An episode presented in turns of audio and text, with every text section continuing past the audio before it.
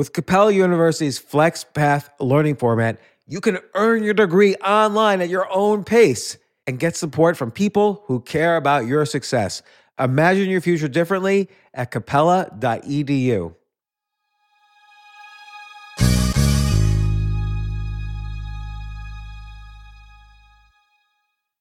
With the Wells Fargo Active Cash Credit Card, you can earn unlimited 2% cash rewards on purchases you want and purchases you need. That means you earn 2% cash rewards on what you want, like season tickets to watch your favorite team, and 2% cash rewards on what you need, like paying for parking. That's the beauty of the Active Cash Credit Card. It's ready when you are with unlimited 2% cash rewards. The Wells Fargo Active Cash Credit Card. That's real life ready. Terms apply. Learn more at wellsfargo.com slash activecash. This isn't your average business podcast, and he's not your average host. This is the James Altucher Show. Today on the James Altucher Show. Ed Latimore, professional boxer, physicist, chess player, social media guru, and influencer. This guy has such a great, well balanced life about how he looks at things, how he learns things, how he conquers his comfort zone, whether he's being hit in the face or doing differential equations or helping people with their social media. It was such a, a great pleasure to talk to him. We had so many interesting stories. And even towards the end, we got into what I'll call the power of annoyance, how being annoying could become useful in various situations. But along the way, we talked about so many things that I'm interested in. So I know you'll enjoy this. Give it up for Ed Latimore. and here's the podcast.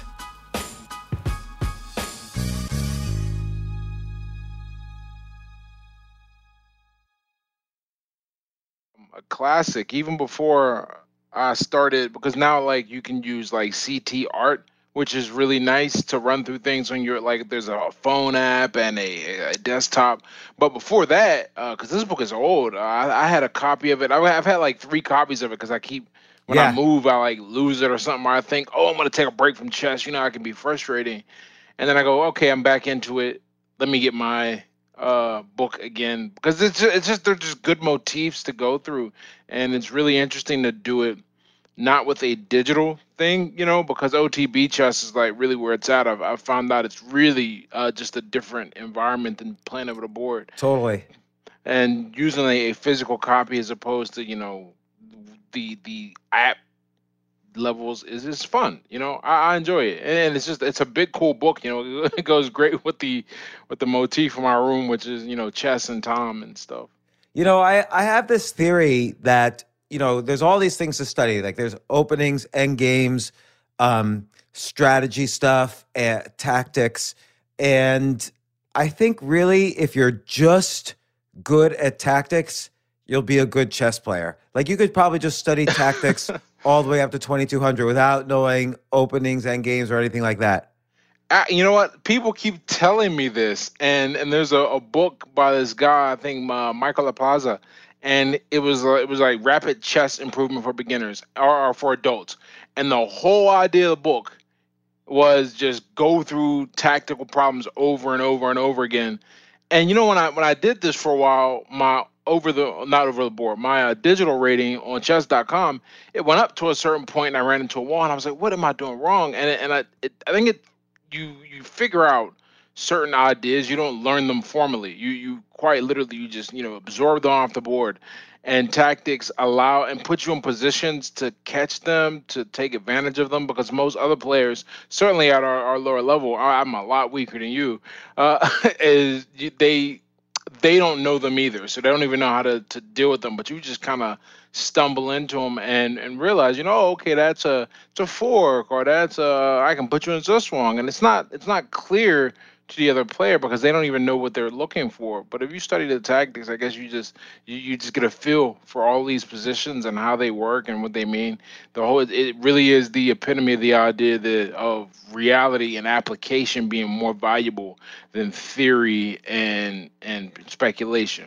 That's a good way to put it. Like because the theory will change, right? Like what's the best opening, what's not the best opening, what's the popular opening but the tactics never change. That's like fundamental to the to the game. To pro like when they when you get problems in chess, they don't say white to move and make a good opening move. They say white to move and win.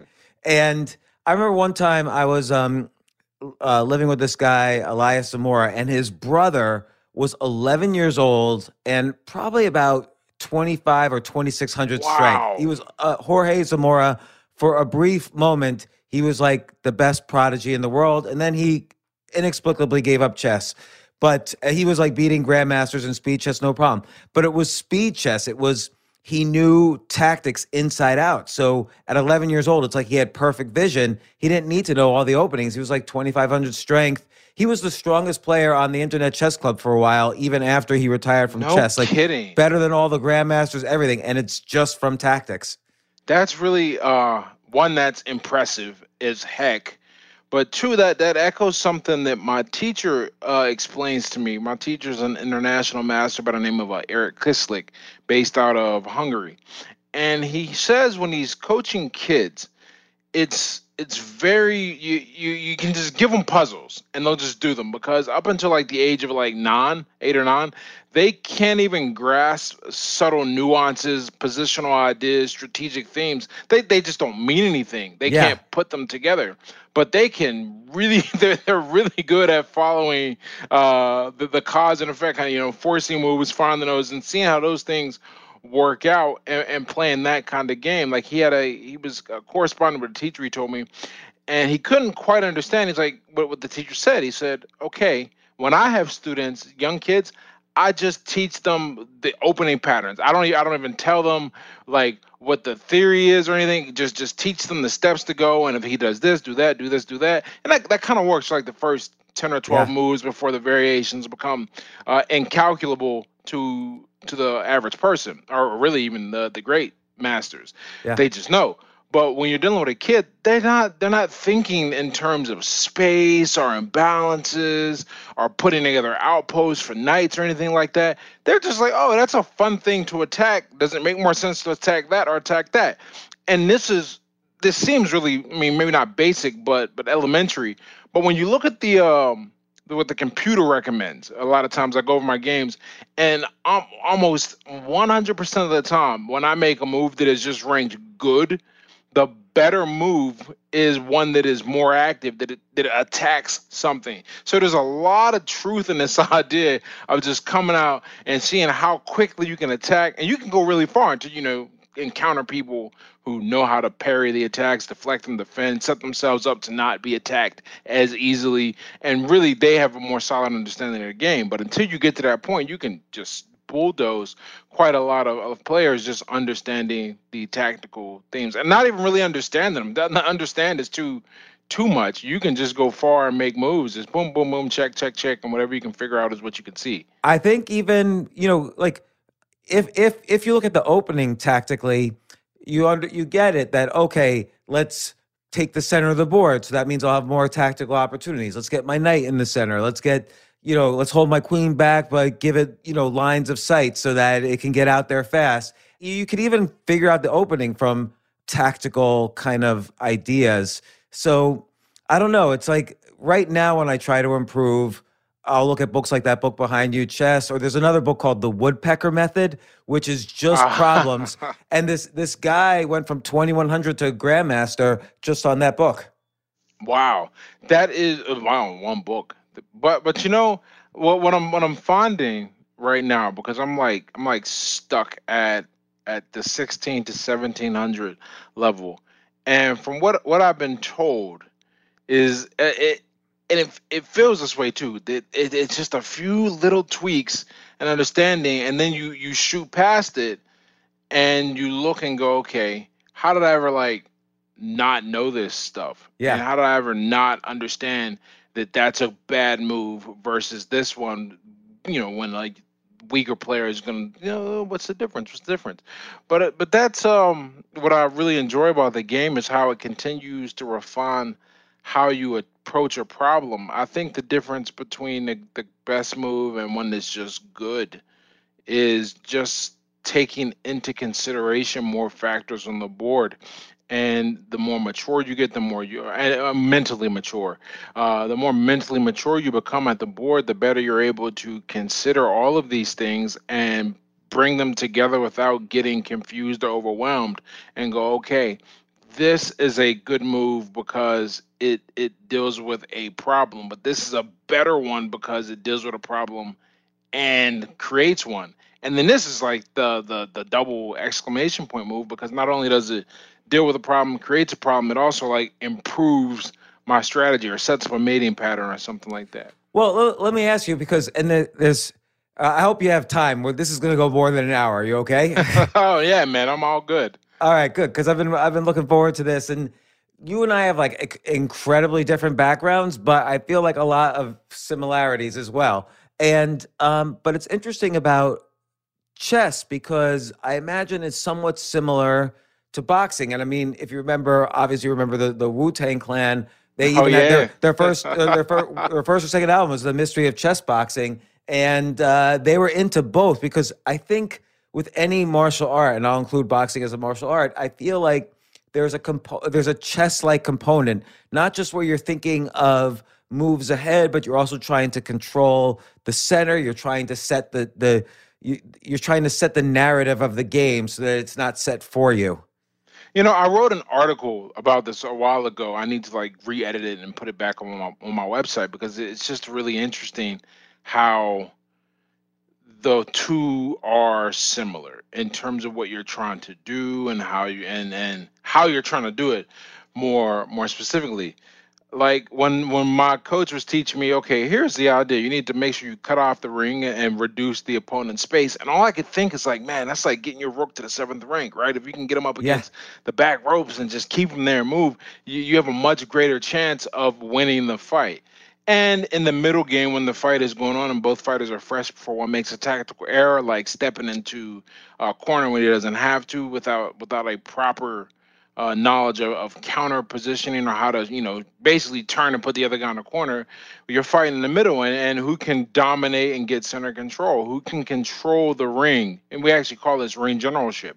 Who is winning the fight even if they're not landing more blows? And you can win a fight by making sure the other person is ineffective in the fight as well. You know, every time they throw something, you deflect it, you defend it, you you parry it, you know, and then you counter. And even if your counters don't pack a punch, you're still you're still gaining little bits of control, and then over time it just wears down.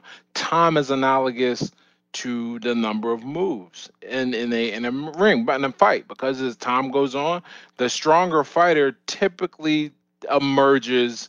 Uh, not because his of his skill, but because of his endurance and what he's been doing. It, it, the little stuff you can't see, the small subtle things that the average fight fan I think can appreciate. The little the little shots inside, or every time he throws a punch, you deflect it and it hits on your hip. So he, he wants to stop throwing that punch because he's tired of banging his knuckle against the hip bone. And sure, it hurts you, but it hurts him a little more because he's not trying to do it, and it's just over and over. And by the end of the fight, well, well, more like the the mid middle, uh, early beginnings of the fight, we'll say like rounds six to eight in a really long fight, you can start to see how a fighter has really been just getting the inside, uh, the the interior kind of battle just beaten up, and then eventually, uh, the the stronger fighter tends to emerge. Now you get your knockouts, which are like checkmates, but the better you become, just like in chess, the rarer those uh, are. And instead, you know, you, you gain a small little space advantage or a small pawn advantage, and then you just ride that to the end. Yeah, no, I and you mentioned this a lot in your in your books and your tweets and blogs and stuff. The idea of incremental improvement and it happens at a macro level and a micro level. So it happens in general. Like every day, I want to improve a little. I'll practice something more in boxing or chess or whatever. But on a, in a single game or in a single fight, the idea of accumulating small advantages, I don't think people appreciate that enough. Like in in in chess, um, you know, a lot of it is about you know blocking the other person, not defending, but blocking the other person from mm-hmm. taking offense. so you're not playing defense, but you're offensively just, oh, they want to move there. I'm just going to block it. So and you you restrict their movements more and more. Like I'll just I'll tell you one quick story. I was playing Kasparov in a game, just like a casual game, and he he you know it was one of those situations where he has everything to lose and nothing to gain by playing me, and um, you know if he if he loses, it's embarrassing for him, and if he wins, it's no big deal because he's like the best player in history. And in the in the beginning of the game, he plays this. I play an opening I that is kind of rare, but of course he's Kasparov. He knows everything. He plays some move that I think is out of order, and I try to take advantage of it. And within a few moves, I realize, but no one else watching realizes except for him, of course. I have uh, the game is already over. Like I have no more. I I don't even have a strategy. I can't even have a bad plan. I have like no plan that I can make, and he just like overwhelms me after that. He like accumulated some small advantages, and then I was stuck. I was so restricted, and I imagine the same thing happens in boxing. Like if you just sort of figure out some way to dominate without even landing a punch, like you say, you're going to you're going to win. You know, I that that reminds me uh, of a fight. It was my tenth fight. It was against it was against a guy named Jamal Woods, who was a physically, you know, I'm a small or was a small heavyweight to begin with at only six one, and I think my fighting weight was like 220 when I was my, at my healthiest and strongest. But then that that that's minuscule, man. I, I shouldn't even have been a heavyweight in reality. I should have realistically been a cruiserweight. But fighting this guy and and he's like six four. I think he was you know two fifty and like strong, not like two fifty sloppy. And and I went into this fight and you and you go in every fight and and how every fighter deals with that fear is their own uh, prerogative. Mine is is to just go out there and fight and then eventually uh, get a hit or get hit. And once I get hit, I'm like, okay, I'm not fragile. I'm not going to go down. We're okay. But I'm fighting them and and I realized something probably in the second round. I, I won the, the the fight on the scorecard pretty decisively, but I realized that as long as I kept busy, he didn't have an answer for a jab, which is not a powerful killer move. Uh, but as long as I did that, even if I didn't follow up properly, he was he was going to be lost, right? And I knew that he won almost all of his fights by knockout, right? Mm-hmm. Not a points guy because he's big and strong. I said, if I just keep doing this, I'll survive. I'll be okay. And by the third round, I said, wow, there is no way I'm going to lose this fight short of an outright robbery. Like, like I don't think he knew it yet, but I knew it, and all I had to do was continue that because because I had established uh, one. I mean, plus overall, I just knew more about boxing. He was a lot stronger than me, but I, I knew more and was the the better fighter. But his only way to win was neutralized, which was knocking me out. And he didn't realize it yet, but he kept trying it. And every time he tried it, he lost a little more energy, became a little more ineffective. Yep. All, and all I'm doing is stand behind the jab, making sure my head, my chin is tucked and everything. So, so in the, in the off chance that he does get one through, uh, my my chin is is, is covered by my shoulder, and, and I win the fight. And I that, I always I always think about the fight because I look I look back and it's like it's like when you survive a near miss, you don't really appreciate it at the moment, but you look back and go, man, that could have been really bad. And I've I've just like looked at his fight since then, and I see what he's done. I'm like, man, he that that guy really could have like put me down and hurt me. It's a good thing I knew that. And those are the things you, you don't even think about during the fight because if you think about them, uh, you're probably going to succumb to them. It, it, that's just how it works because thinking is slow and then you, you feed into your fears and then you're not as as aggressive as you should be or maybe you're over aggressive either way you, you're not in the, the clearest space to be in when you start thinking about all the things that can go wrong the difference in, in chess, and it's fun this way, is that uh, you know, when, when things go badly, you, you tend to be able to walk away from the board. So you're not too worried. You just looked at it and went, man, this is terrible. He, I thought I had him, and turns out it is just not so. But but I guess with boxing, you could get end up in a hospital as opposed to just crying in your bed at night. uh yeah, yeah. You know, you know that that's a, a risk you take every fight.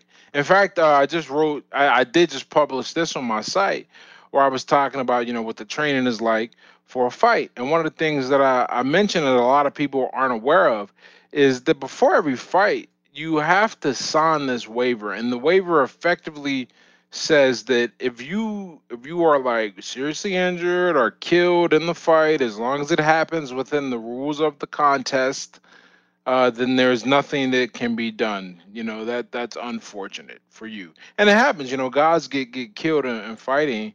It's it's a really dangerous sport like. And I don't even like calling it a sport because sports uh, people don't usually uh, try to hurt each other in a sport. It, it's more of um, something you do when you lose your temper. But in boxing and then MMA, that is how the fight is scored, uh, how the contest is scored. And the unfortunate side effect of that method of scoring is that it comes with a pretty big negative externality. You can sustain pretty permanent, damage. I, I knew a guy that was 17 and 0 and had to retire uh, because he detached his retina in his last mm. win. His win, not a loss. So that's the risk we take every time. And, and as much as I I loved fighting and as much as I got out of it, you I don't think I would ever go go back and get ready for a fight. You know, my life is, too fine now. Now I can look at things. Uh, it's like when you're a kid learning how to like. I watched these kids learn how to ski once, and they weren't even using poles. They were just on the on the on their skis, flying down the hill, no care in the world, because they didn't have a concept of being hurt yet. I have a concept now of of being hurt, and I got stuff to lose, and I'm like, uh, I don't think I want to do that again. Uh, but, but, who knows? Maybe I'll wake up one day and change my mind. Well, you were you were 13 1 and 1 at your retirement, right? 13 wins, one draw, one loss. Loss. And mm-hmm. uh, what was this is a naive question, but what was the most you were hurt during those 15 bouts? Uh, the most I was hurt during a fight. Let me think about it. This is a great question. Um, you know, I'm fortunate even when I got knocked out, I just was bruised up, nothing permanent. My two real injuries during the sport both came in sparring. Hmm. Uh, once when I was sparring, this would have been 2012. I got a blowout fracture in my right eye, and and here's the crazy thing uh, about about boxing. You, you just get used to pain, right? So when I got the when I initially got the fracture, I didn't think anything of it. I thought my eye was just bruised and it hurt. And I, you know, I, I left, put some ice on it. It was cool. Two days later, we're sparring, and and we're we're in the clinch, and the guy nudged me with his shoulder, and it hurt so much. I was like, okay, something's wrong. And it's one of the three times I stopped sparring because that's like a no-no. You never stop sparring. Uh, I said something's wrong. We need to go to the hospital. So I was with this program out in Los Angeles uh, that was sponsoring my career at the time as an amateur. They took me to the hospital. They showed me the surgery. I still have it uh, saved somewhere. Uh, not surgery. They they the X-ray, and they said, "Hey, you have a blowout fracture, and it's so bad. We normally let these things heal on their own. Uh, we need to go in there and fix that." So that took me out of boxing. I, I think the surgery was like the, the end of April, and I didn't fight again until September so there was like the recovery and all that. So was that four, nine? It's like five months, right? Almost. And then in 2018, when I was training for a comeback fight, I got the same injury, like the Uh-oh. exact same injury, but in the left eye. The difference is this one. Uh, I knew immediately. I said, "Oh man, this sucks." Like, like, like because because you're used to it from the other one. You know what it feels like.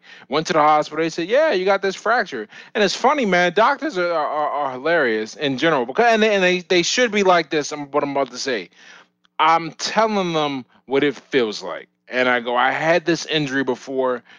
Just you know get me i think it was a cat scan or, or maybe uh, cat or pet. I think cat the one where they like run your head. I said just get that and verify it.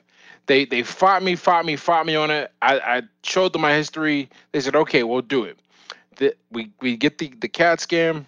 I'm hanging out in my room and this doctor comes down. And then no one tells me anything right? Doctor comes down and he, he starts uh going to talking to me about plastic surgery options. And i'm like what are you talking about, man? Who are you? Like, didn't you have the uh the injury at the broken face? I'm like, no one told me it was broken. They just they just went through, but I guess they confirmed it and they were like, okay, so here's what we got to do.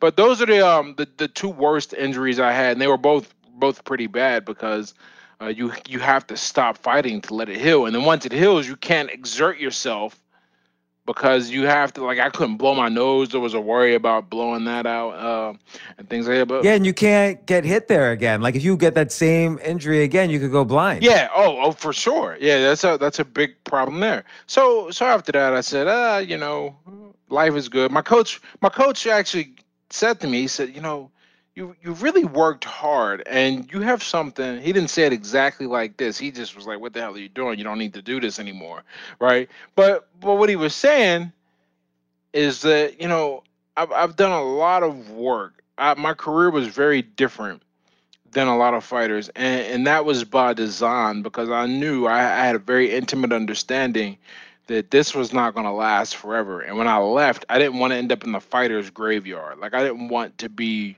a guy that that ends up as someone's opponent where you just show up because they're trying to move another guy around. You got a good record and you can fight. And if he beats you, he's exactly what we think he should be. But if he loses to you, we're not going to sign you or pay you any more money. We're just going to cut this guy. So a lot of guys that make a living like that, you know, where their only goal is to not get knocked out so they don't get suspended by the athletic commission for, for 30 to 60 days on a medical suspension. I didn't want to end up that way.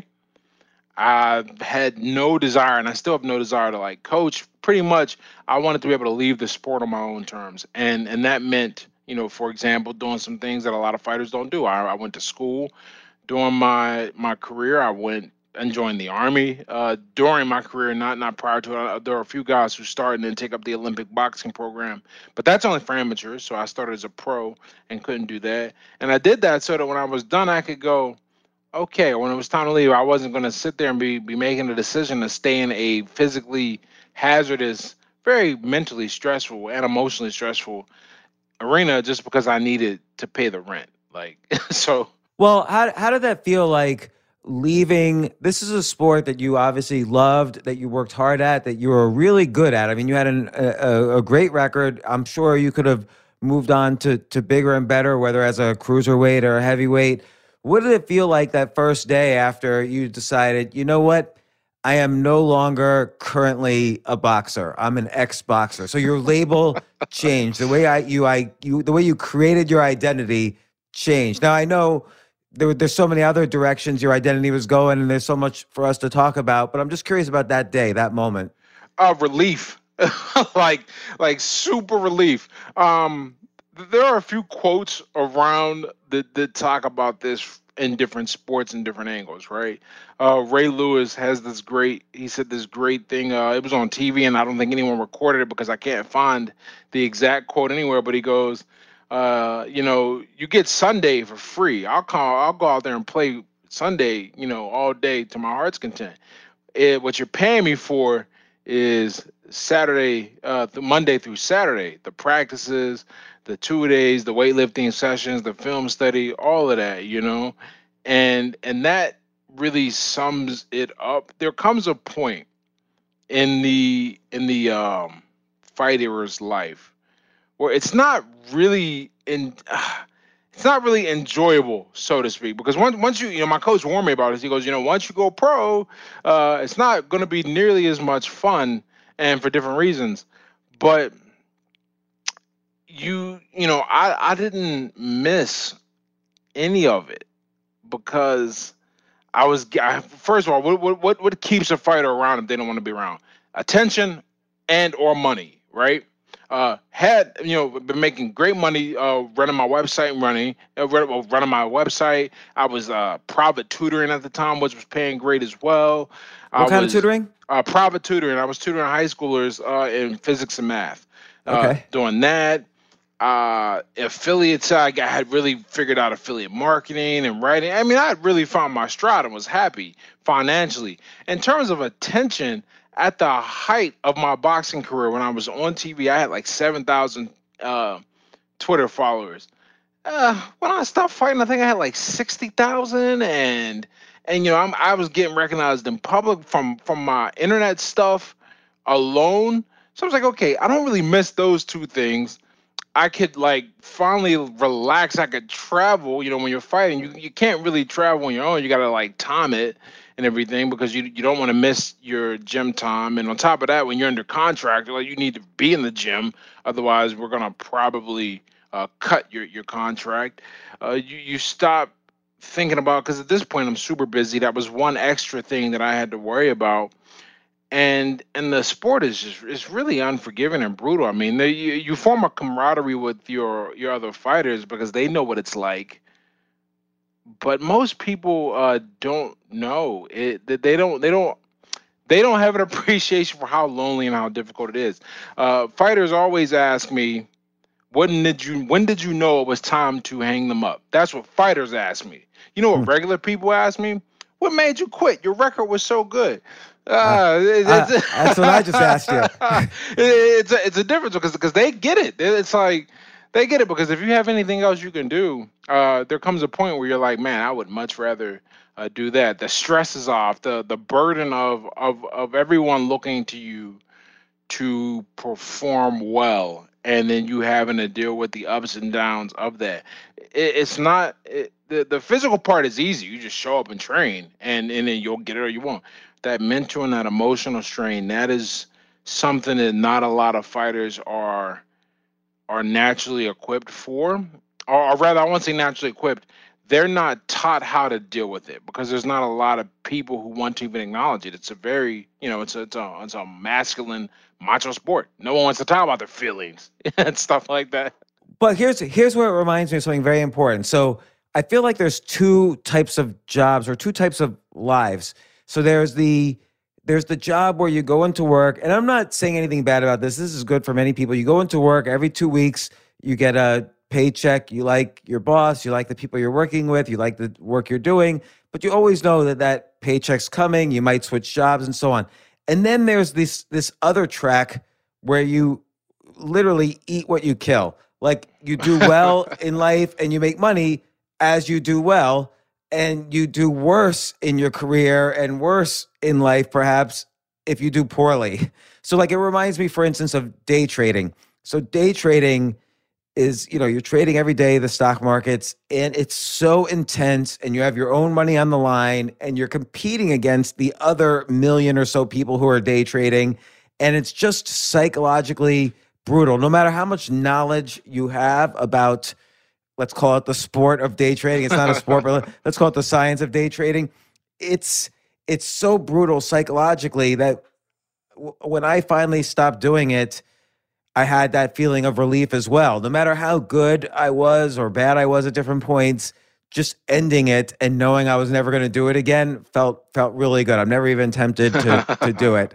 You, you know, and, and boxing is like the worst of both of those worlds uh, you, you get the worst part of the nine to five world, and that you have to show up somewhere, um, and and you have to, and it's not it's not nine to five, in the sense of you punch a, a clock or whatever. But no, I mean you you have to train every day. You, you can't survive if you don't. You have to be in there every day, every day. It's not passive income. It's not an investment. It, it is. It's not intellectual property. You have to put your body out there every day hone it, train, and then go fight. And then then you get the worst part of uh, the eat what you kill environment, which is there, there's no security. Like I had to pay my own health care, taxes. Uh, if I lost, my money was gone. In fact, when I lost my fight, I wasn't embarrassed. It was a horrible way to lose, right? But I wasn't even that embarrassed. You know, my first thought was, man, I still got to pay my rent. Like, like it wasn't right. You know, I wasn't thinking about the, the embarrassment, whatever. Right? You lose, you win. I've lost before. Uh, no big deal about that. It just happened to be in front of a lot more people. This time, though, I had I had like a a lifestyle, not an elevated one by any means, but it depended on the money that was coming in. You know, so there that that's that's what boxing is like. It really is the worst of both worlds, but what do you get out of it? If you let it, it'll transform you. It'll make you a better person. I it is it has done wonders for me as a human. You know, I one of the reasons I stopped drinking was boxing. Right? Uh, maybe if I don't have that that peg, you know, if I don't have boxing in there, I, I still think I can carry on the rest of my life and do well. But that that really helped me.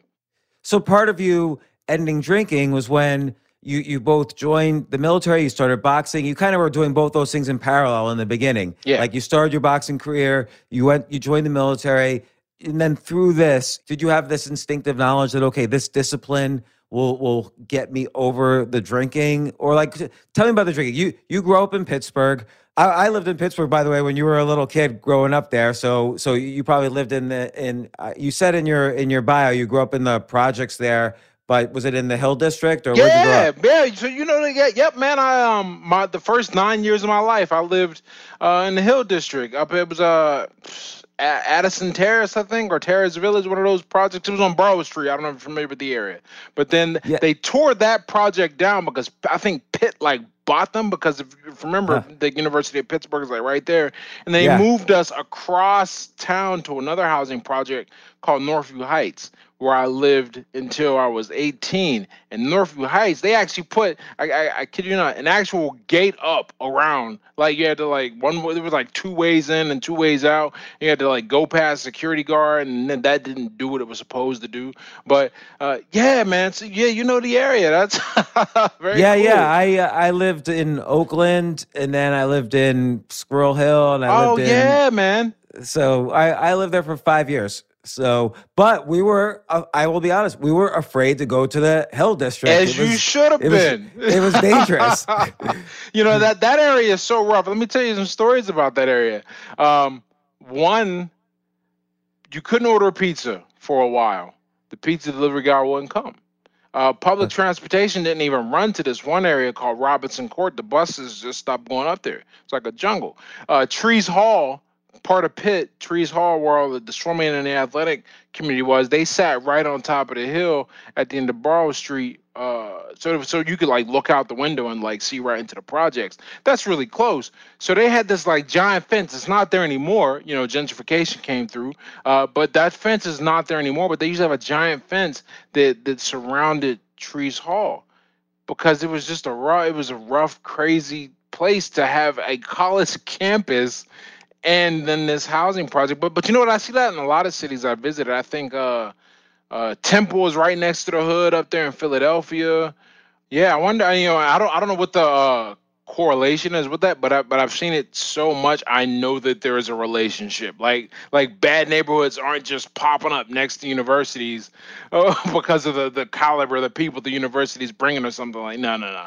Uh, there's not something in the water either. I mean I don't I don't know what it what it is, but I, I've seen it in in many cities. I think USC uh, is like dead smack in the middle of like South. Uh, not Yeah. yeah of yeah, LA. USC's in a bad area. Yeah, so that's crazy. I keep saying bad area, and it's the area. It's like the area you grew up in. So I Oh no, no, no! It's, look, look, it is bad area. You know, it, my, my my one goal in life when I was a kid was to make sure I was never in a position when I grew up to end up back there. And and now like things would have to go really really badly, and I still wouldn't end up. I just I just know too much now. And Pittsburgh was like oddly segregated. Like there was the Hill District where there was like all concentrated in one place for these projects and so on. And then there was like Squirrel Hill where all the Jewish people lived, Yep. and Oakland where all the college students lived. Shadyside was a little bit more waspy. And uh, then there was like a Greek area. There was the Polish Hill. Yeah, And Little you know, Italy over in Bloomfield and Lawrenceville. So like, Yeah. uh, yeah, Pittsburgh is a weird animal in this regard. People always say that Pittsburgh is segregated, and and my first thought is like, well, there's not really that much diversity here in the first place. Like, uh, for for example, if you go to like D.C., Philly, Atlanta, they're like legitimate upper class black neighborhoods. Okay, uh, there's nothing like that here, and that always, you know, I, I don't, I, I don't think either way about it. But it's an interesting observation that the the city is so homogenous that we don't even have the kind of ability. It's either a white area or everybody else, pretty much. Like that is how it goes. And then, meanwhile, you go to L.A., you know, all the East L.A., you know, hope you know Spanish. Yeah. So so then in when you were growing up, did you is this when you when did you start kind of getting into drinking and that became like your solution for for getting through it and like what was what was happening in your childhood? You know what's interesting? Uh, I didn't drink at all as a as a child. You know, when I was the- under eighteen, I was not the kid that snuck out and went to parties or anything like that. And this is largely a function of, of where I went to high school. I went to high school across town in a different high school from uh, the one that my neighborhood fed into, and it's probably like one of, if not like the watershed decision in my life that made a really big difference in everything. But it wasn't until I hit uh young adulthood like 19 20 that i was like oh okay people are drinking and and you're always looking for Well, well, a lot of people don't know the difference between being liked and respected. I am no different. I didn't, as a young person, I didn't really understand that. But I think we all have a yearning to fit in and a, and a yearning to kind of be desired. And if people want to be around us, whatever reason that is, we don't tend to care that much when we're younger. We just want the feeling of belonging. And certainly, someone like me, you know, I didn't, I didn't have a, come from a strong family or anything like that. And for me, the solution was, oh, everyone's drinking. Not only do I am I going to drink with them, but because of how I am innately wired, and we're all wired differently, I just I don't like blending in in the background. So I was like, I'm to drink the hardest and the most of everyone around me, so I can be like that guy.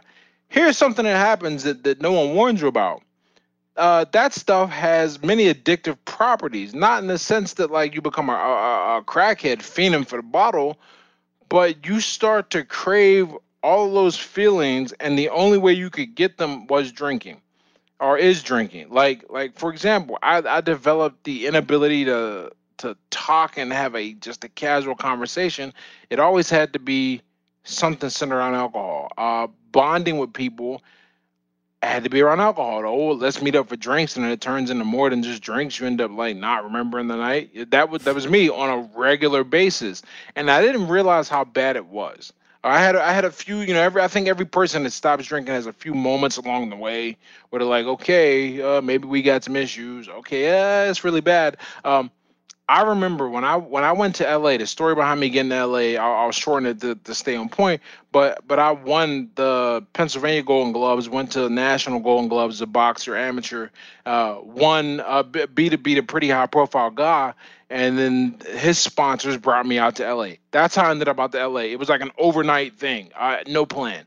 Hmm. And I got there, and Los Angeles is a place where you need a car. Otherwise, you're probably not going to have much of a social life uh, if you live in most places. I didn't have a car and couldn't get anywhere, so I was I was really down. And the way I handled being down, I I, I hesitate to call it depressed, but but it was close enough. The way I handled that, I was like, okay, I miss being around my friends. What I mean, my friends do all the time to feel good. Well, we we drank, and I didn't make the connection. I was just trying to drink to feel good, and it wasn't working. And I was going through probably you know a bottle a day or a box of wine a day. And the cool thing mm. about being young and athletic, you know, is you you can do that and still go perform and be good. And it was just like lather, rinse, repeat. And you know, you find drinking buddies like that. And if you don't have a drinking buddy, you just drink alone, and you just keep that up. And then I moved back and now I was around my friends, but now I'm doing stuff like drinking on my own, drinking a beer to go to sleep at night, stuff like that.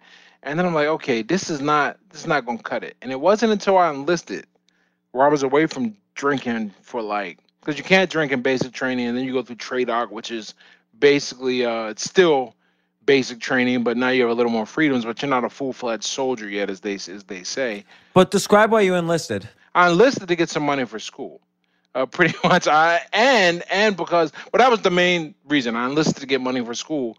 But I also like made the decision to go to to uh, that I needed a better resume. I was like stuck selling phones and I couldn't do any better. I didn't think I could. I, I thought I needed a stronger resume. Everything was about in my mind, let's get a job.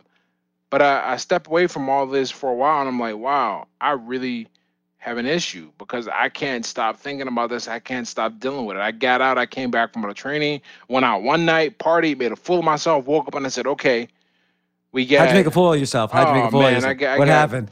What happened? Tell us details. Oh man, details. I got, I got one drunk to where I can't really remember what's going on. Last thing I remember, man, I was, I was hitting on uh, a buddy's ex, and she was just a bad news person in general uh, never mind the fact that she was a friend's ex. Uh, then and then on top of that, you know, I don't remember how I got to my boy's house where I woke up the next morning and I said, okay, dude, uh, you got a lot riding now because now I got something to lose. Uh, I felt like I was like, okay, my career's just starting. I'm in the military. I'm in school. I had just met the girl I'm still with now.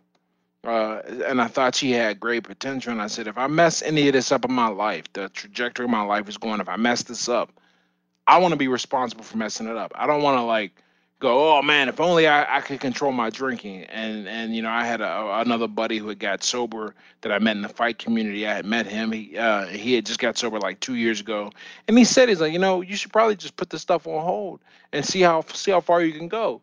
and, and it just rung out to me, man. And I said, you know what? Let's let's give it a break. Let's see where it can go. You know, but that that's a very mature way to think, though. That to think that hey, I'm doing this one bad behavior that I can't control, and I have all these other good things going on that are I'm putting in jeopardy. So I better make some both small and big decisions in my life to get things back on track. I don't think I was capable of making that kind of decision until I was 50 years old. Uh, so you know, it's a um.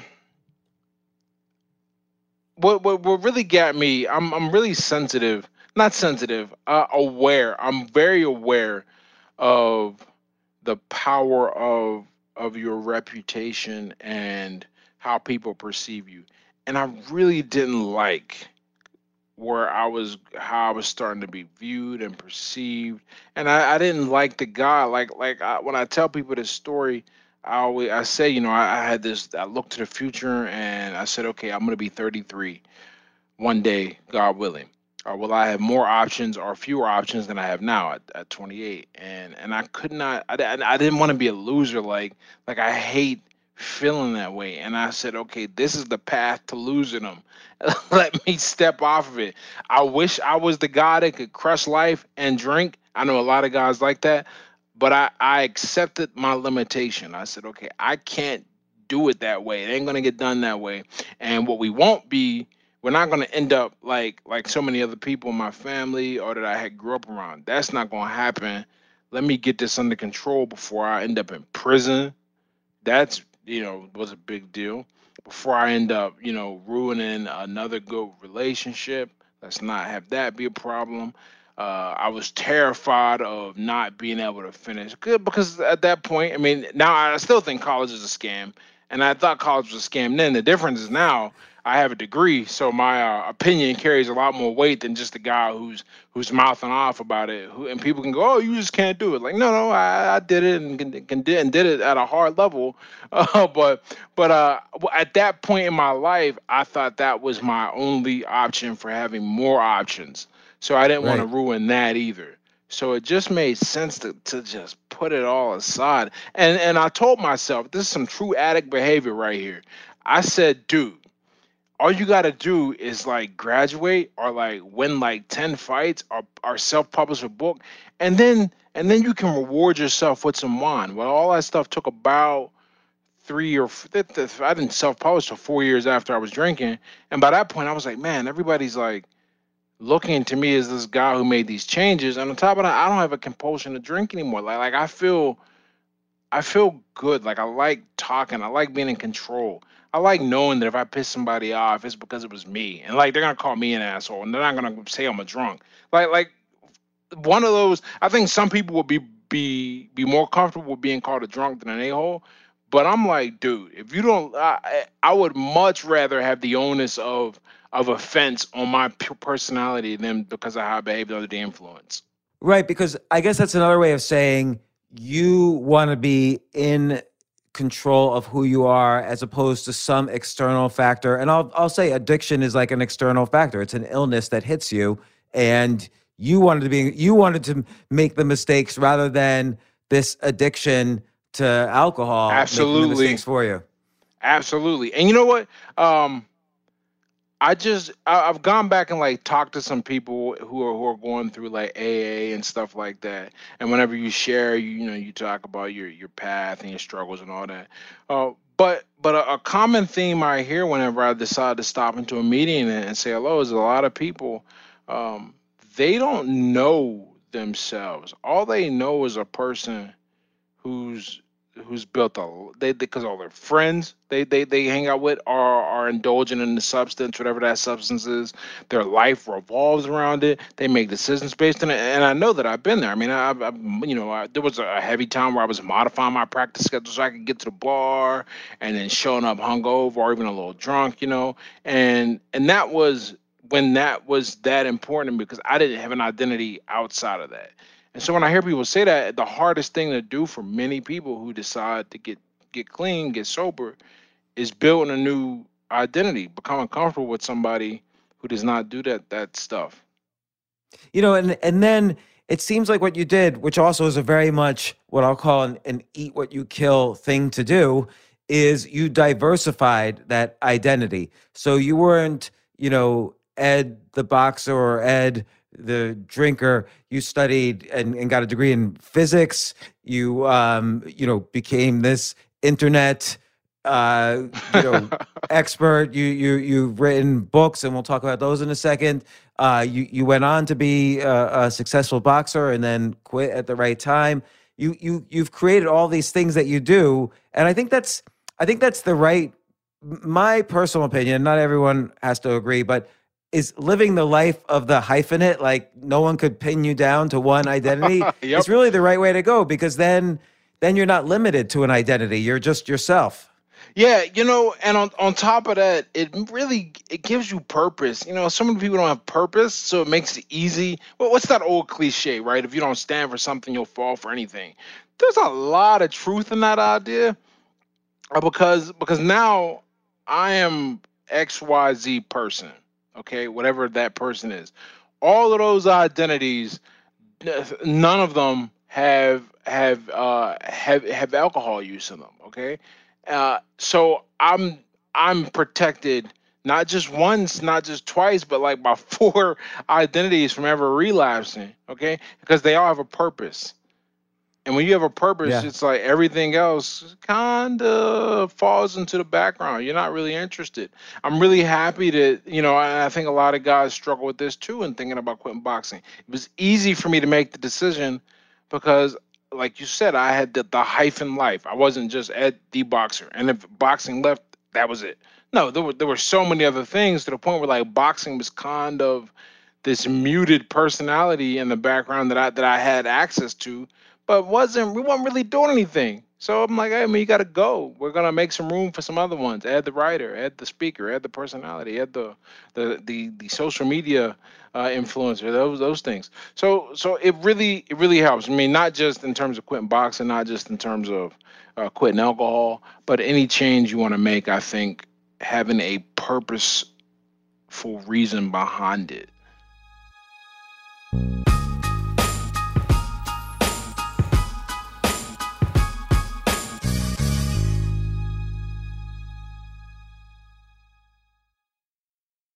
Yes, it's totally true. Airbnb has changed my life. If anything, they have made my life so much better. Like I used to live in Airbnbs. I, I lived in over 100 or 200 different Airbnbs over a three year period. And I loved it. I love, I became a really good guest of Airbnbs and I got to know lots of hosts. So when I initially owned a house, I, of course, the first thing I thought was, I'm going to turn my house into an Airbnb because I travel a lot. So why leave my house unused when I can make a side income by letting others Airbnb my house or come to stay in my house as guests and having my own Airbnb or, or being a host for Airbnb has allowed me to do just that. And I've met other hosts. I've actually spoken at Airbnb's host conference. I think it was in 2017 I met so many just nice hosts. It's a great community. And I love, you know, turning my own home into an Airbnb. Like I'm traveling to Austin next month. My home's going to be an Airbnb while I'm away, and I'll stay in an Airbnb. I'd rather stay in like a three story house Airbnb than in one tiny hotel room in, in the middle of Austin during South by Southwest. So listen, while you're away, your home could be an Airbnb. Many people host on Airbnb, but there are people who are just letting their house sit empty, who've never thought about it or didn't realize their space could be an Airbnb. Hosting can easily fit into your lifestyle and is a great way to earn some extra money. So if you have a home, but you're not always at home, then you have an Airbnb. Your home might be worth more than you think. Find out how much at airbnb.com slash host.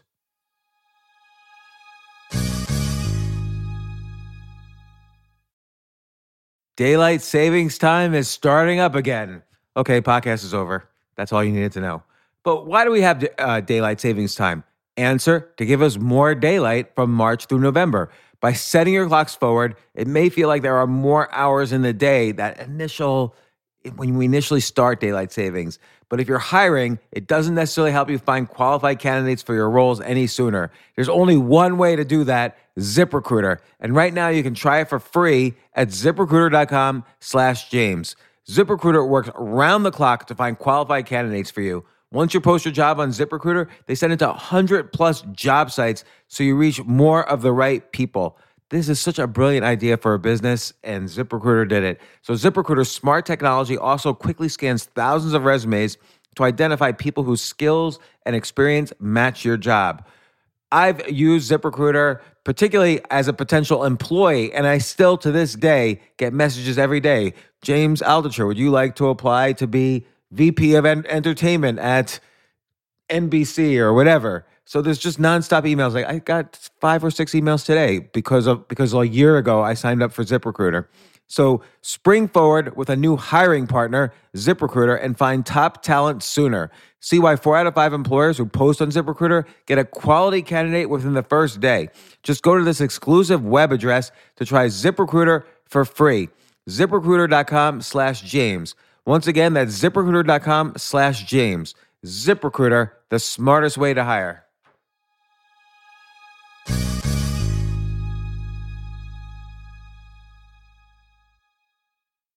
Hey, listen, men's health is important. Men act all cocky and like they don't need anything.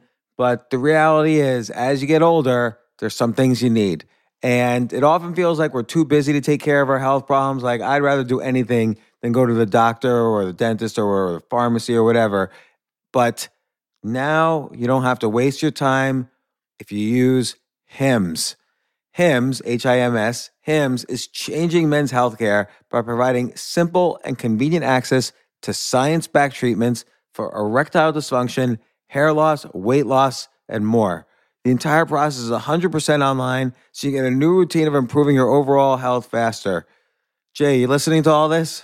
Yes, I definitely gonna use HIMS from now Not on. that you need it. You're you're young and healthy. James, I'm 35. You, you're getting there. You might you might need it. Who knows? But if prescribed, your medication ships directly to you for free and in discreet packaging. No insurance is needed. You can manage your plan on the HIMS app, track progress, and learn more about your conditions and how to treat them from leading medical experts. Start your free online visit today at hims.com slash James. Could you imagine that? There's a whole section just with my name on it. Hims.com slash James. That's how I how much I am representative of the kind of person who needs HIMS. That's H-I-M-S dot com slash James for your personalized treatment options. HIMS.com slash James. Prescriptions require an online consultation with a healthcare provider who will determine if appropriate. Restrictions apply. See HIMS.com slash James for details and important safety information. Subscription required. Price varies based on product and subscription plan.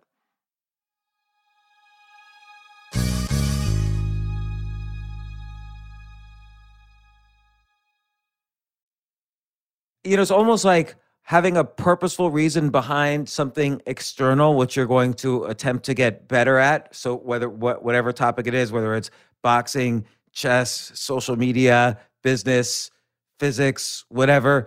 So so having a purpose there, which which drives you forward towards getting better. But then also you you've referred to this in in your book about um, I always forget titles, but uh, not caring what other people think is a superpower. Insights from a heavyweight boxer. Great book by Ed Latimore. I'm I'm pumping up your book there a little. Oh, thanks. Um, but but in, in that you kind of refer to how you know having your own. So I, I forget how you put it, but essentially your own principles and values, so that you know you can't be moved off that you know, it's almost like a, a tree with roots. Yeah. So you can't be punched off that by s- someone who doesn't like you, for instance, and you're trying to please. And I, and I think I tend to get swayed a little. Like if I if I'm in a new environment and I want someone to like me, I might not that I'll compromise my values, but I won't necessarily think of them. I'll think more about what people are thinking of me than than thinking of my values. Right. It's when when you take when you're when you're not on center. Yeah, I see what you're saying because because I, I think I think a lot of us have experienced that. It's like, oh, why did I say that? Why did I do that? That that's not me. Uh, yeah, but- I'll even I'll even like wake up in the middle of the night, like and say I'll literally say out loud, no. I'll remember like something I said like earlier that day to somebody. yeah, that, and my my my wife will say to me, what are you talking about? I'm like, nothing. Don't worry about it. And she's like, no, no, tell me what you're talking about. I'm like, really, it's nothing. And it really is nothing, but I can't help but say it's like a Tourette's thing. I say like no out loud when I think of something embarrassing that I said. Because I think we have an innate fear of rejection, and I think that is never going to go away. I, you know, I have the fear too, right? The difference is that I tried to uh, put in enough prophylactic devices or personality traits against that, uh, you know, to, to manage and mitigate that fear. Part of that is really liking who I am. Like, like I've, I've, I've done a lot of work over the past seven or eight years to really like me. Like, to where I, I genuinely feel if you don't like me, you probably have a problem. And that's a, you know, maybe that's a little arrogant, right? But it's self-serving in for, for my psychological health because I cannot let myself be deterred or take actions based on on the approval of another person. Because if I do that, then I run the risk of not doing something that would help me get closer to my cause, my purpose, and lead me along the way. All for what? For some temporary gratification or approval, you know, from a person who is likely not even going to remember uh, meeting me, or I'm not going to be a, a significant speck in their in their uh, day-to-day activities or in their goals. So, so you know, got to stay on point. You get, you know, and also helps. You got to be comfortable being a bad guy. A lot of people don't don't like being being mm. viewed as the bad guy. And and what I find is that as as as long as you have some people on your team, you don't need everyone. That's such a right? great point. and and and also not being afraid of being the bad guy. Not in the sense that you're going to like rob a bank and not care what people think of you, but just no matter what opinion or stance you have, or no matter what you do, there's going to be people who are either jealous or upset or whatever. And you're going to have to be their bad guy. It's right. not like you're a bad guy, you're going to be their bad guy.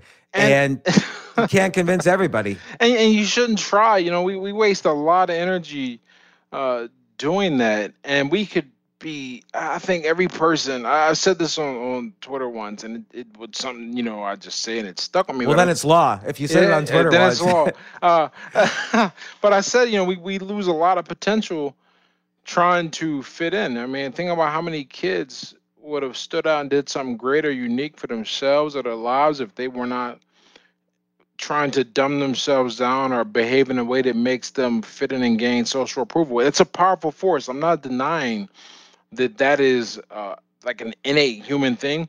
But I think part of growing, part of what makes us human in general is that we can go, okay, I want to do that, but I won't do that because I'm trying to achieve or gain this. And the older you get, mm.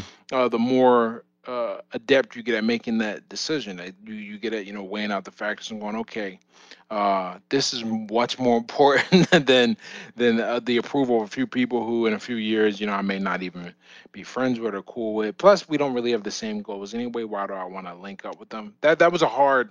I think that's a hard thing for everyone. Uh, the internet makes it a lot easier today, which is finding people with with similar goals, similar perspectives, similar values, so you don't have to compromise on, on who you are and what you want to do just so you can have some companionship. Because that urge is not going away. We're not going to get rid of the desire to be around other people. I think you should just put a lot of energy into finding people that that, that let you be yourself you know? Yeah i think i think that's key and again i feel like that's another lesson i didn't quite learn until i was 50 years old and it which is you know, I guess I was a spectrum. Like I was learning it all along, but I feel like I really turned a corner literally just two years ago.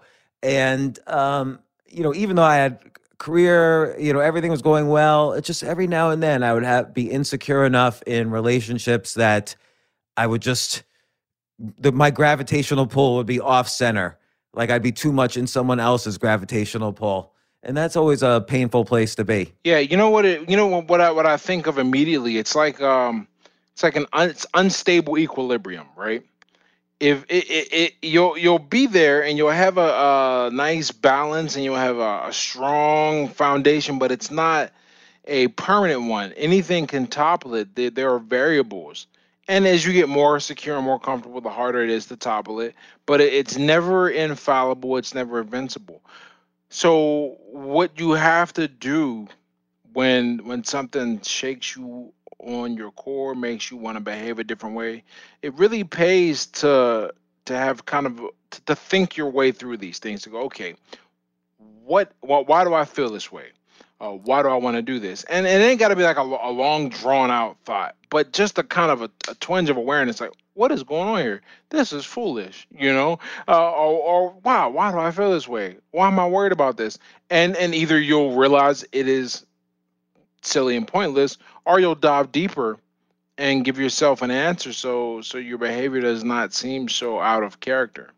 But that's really the key is having that awareness to say, "Oh, I'm not really feeling well about this situation." I think most people just say, "I'm not feeling well because I don't know, I I need to try harder to get these people to like me, or I need to make some more money. Like you say, that that's the mind of an addict, and, and right. in that, this case, being addicted to, you know, that that same feeling of unworthiness that's inside every addict. That's what leads to the I can't do X until Y, until something fills that hole in some way. And we make up all these different, you know, variables to put in to fill that hole. Right. And we're also looking for excuses too. And and I don't mean like that in a I guess it is negative, right? Uh so so we're always looking for excuses. So but what we're what we're trying to do is we're we're trying to find a reason to not act we're not trying. There we go. We're not trying to find a reason. We're not. We're not trying to explain away uh, why something did or didn't happen. Right? An excuse in that sense. We're looking for a reason to not act because we're really afraid of of the action. I mean, think about this. If you if you spent your whole life trying to please, like trying to please people, uh, then you know two outcomes. They either accept you or they don't, and you're always trying to avoid that don't because that's what you do when you try and please people. But imagine if you went woke up one day, how much of a shift it would be like, you know what, I don't give a damn, right? Uh, and and now now you've got to do something you've never done before, which is not care.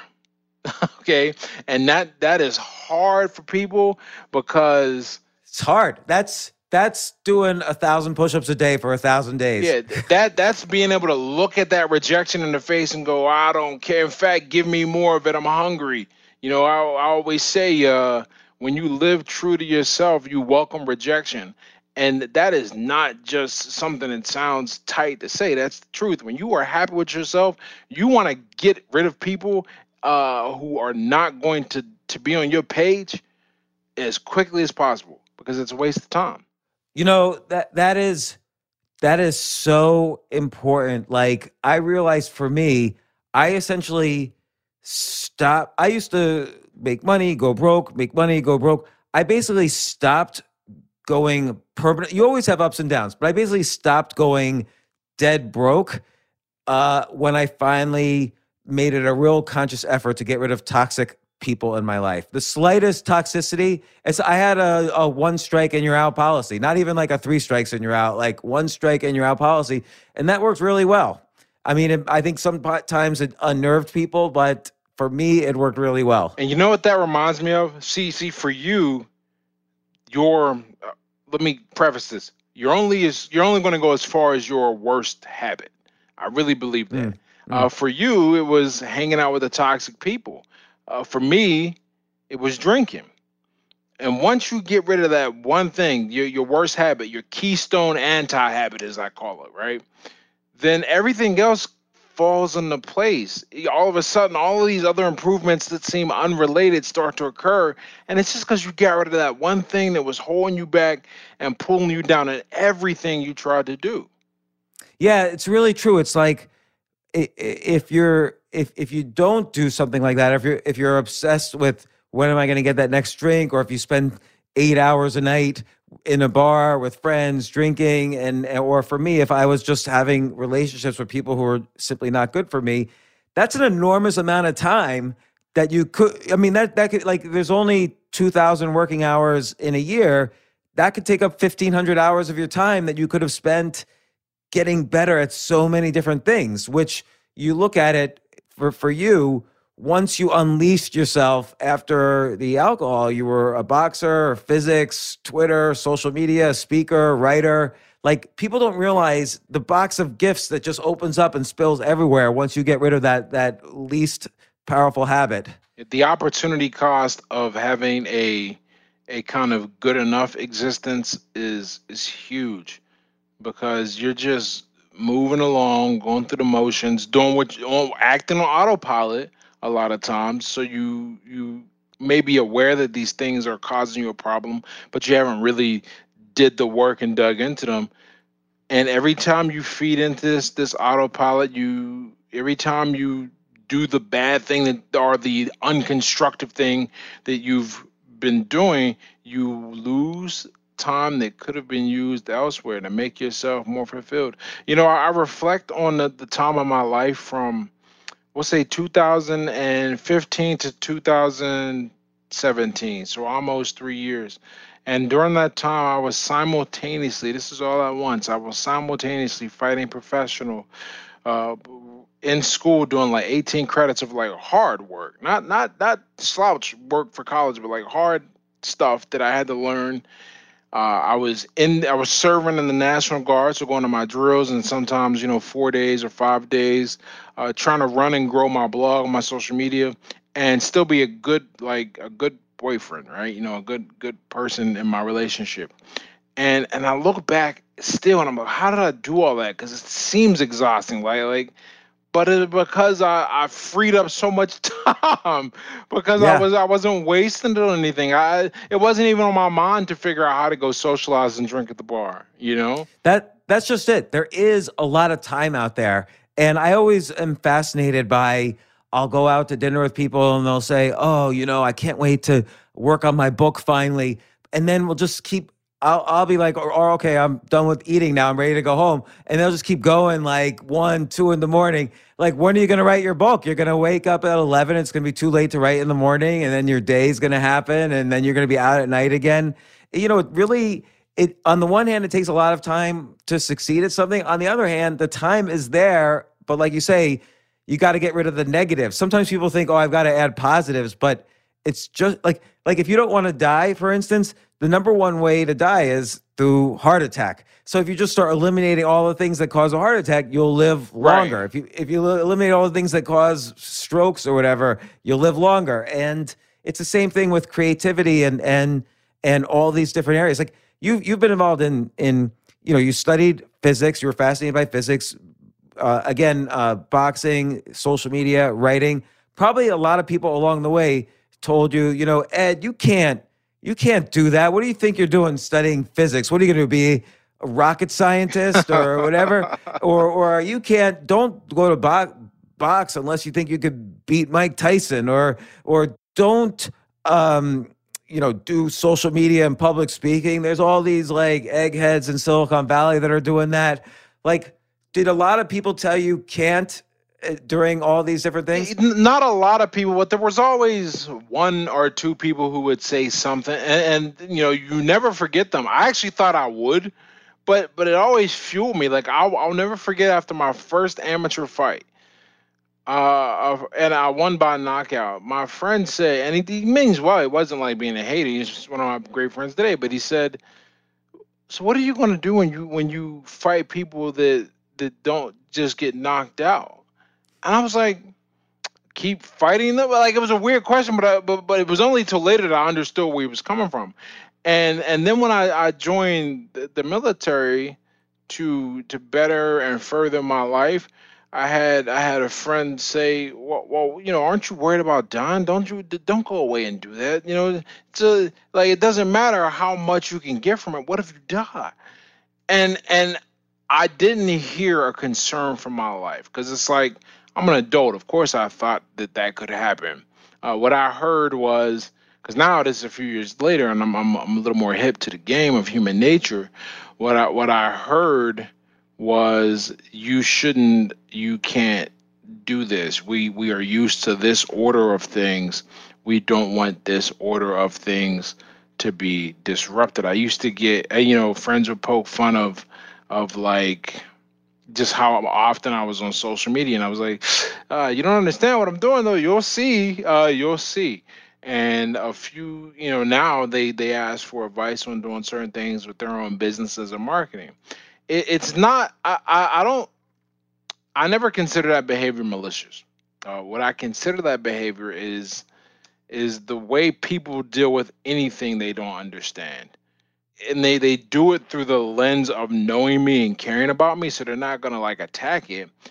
But they're still like that doesn't fit my paradigm. That doesn't fit what i know about how things are gonna work. How does this make any sense to me? You ever like it's like it's like a discussion you know you ever have a discussion with somebody about homeschoolers and and they always go well what about the social interaction and on, on all it takes is like, well, look at all the people who do crazy stuff. They, they they are clearly not, and they most of them, if not all of them, went to public school. They're not. It's not. It's not like all the people in history who did crazy things were homeschooled, and all the ones Right. who didn't uh, were schooled in the system. If anything, it's probably close to the inverse. But it, it's just we have a, a knee jerk reaction to something that's different. Right. And we don't want people to do things outside of it's not just you know our paradigm for doing things, it's our paradigm for you. So like your friends Oh. liked you as you were, not uh, not they liked Ed the drinker, whatever. They didn't necessarily like Ed the physicist or Ed the guy who people were calling for advice about social media. Yeah, you know, And, that, I- and that's not a- that's not a bad thing. They're just it's their insecurity too. Not a bad thing at all. I have I have a section I, in in the book uh, about sober le- sober letters to my drunken self. The other book, I have a section where I talk about this, where where I think about how obvious it was that I was out of control with my drinking. But you know, not one person, none of my friends, no one pulled me aside and was like, "Hey, man." Uh, we care about you X Y Z, right? We think you need to, you know, do something, anything, and and I thought about that, and it, it I think a lot of it boils down to well, they'd have to to turn the mirror also and be like, okay, well, if, if he's got this thing, then maybe we have this thing too, or maybe we've enabled it. It's it's let's let that be. Let him figure it out, and hopefully he doesn't kill himself while he's figuring it out. Maybe. Uh, so I think your your friends mean well. The point of me bringing that up, I, th- I think your friends always mean well for you. Uh, it's just that when a change happens that changes you almost at a fundamental level, they have to figure out how to relate to you, and it, it, it's hard and it's new, and some of them don't always succeed. Those are the ones you have to cut off. But I, I think generally speaking, I, I'm not a big believer that that, that you got to get rid of old friends you make changes or upgrade. I mean, if, if you got to get some rid of somebody because like you know they break the law or do bad stuff around you, that's another thing. But when you upgrade, a lot of times you know there is the initial imbalance, but then they they figure it out and they they see the new you and they they relate to you, and and that changes. But yes, that that change is a turbulent period that I think some friendships don't survive maybe because the the attack is a bit too aggressive or the person's not understanding enough of what's going on the process and then they fall out when they would have like done well later Well, I guess there's I guess there's two types of people who are going to tell you you can't or are going to feel somewhat threatened by what's happening. One is there's the type that you know values their friendship with you and they're afraid you're going to change too much or they don't understand what you're doing so they think it's going to be a mistake cuz just simply because they don't understand it. And like you said, maybe they get through that and and your key is to not care as much about not in a bad way but not care as much what they think so you can pursue your interests and your passions and so on and then hopefully it all comes together. Then there's the other type where they really are threatened by what you're doing in a in a Oh. negative way like they're they're jealous. Like oh wait he's going to get a degree but I'm still not going to have a degree. He's going to think he's all better than me and you know or he's going to be doing this and in social media and making money but I'm still here. And that's a different kind of they're they're more afraid in some sense of what's happening to them vis-a-vis you. Absolutely. There's there there are some people and i'm sure you've had this experience uh, in, in one way or the other. There are some people who who define themselves by their superior position to you whether that be financially health wise relationship what you know whatever and then when you go and shore up that problem instead of being happy for you the way a normal person should be it really bugs them because it's like, okay, okay, I try to keep people around because because they're not they're not they've got their own demons they're dealing with, right? Where, where they're not secure or comfortable in their own skin or they don't or they've got imposter syndrome, whatever, right? Who knows what the issue is? But what happens is when you when you start shoring up weaknesses in your life, that threatens them. You know, there are people who become friends with you when you're at your worst point. Uh, because it's like a rescue savior complex. It's like they Right. gotta have superiority. And then when you get it together, they're not happy for you. They're not supportive the way they should be. And instead, you, you're sitting here all confused, like, man, is it me? Did I do something wrong? And then, because we, we don't have a lot, because no one teaches this, right? No one goes, okay, when you improve, you know, sometimes there's going to be these vampires that latched on when you were nothing, and now that you're something, it's going to bug them. No one teaches that, so you get all confused, like, man, is it me? Am I am I really acting like an a-hole now that I've got a little bit of things going on? And the reality is, a lot of times, it's- it's not. It, it, it is a disruption of the status quo. Some people really don't.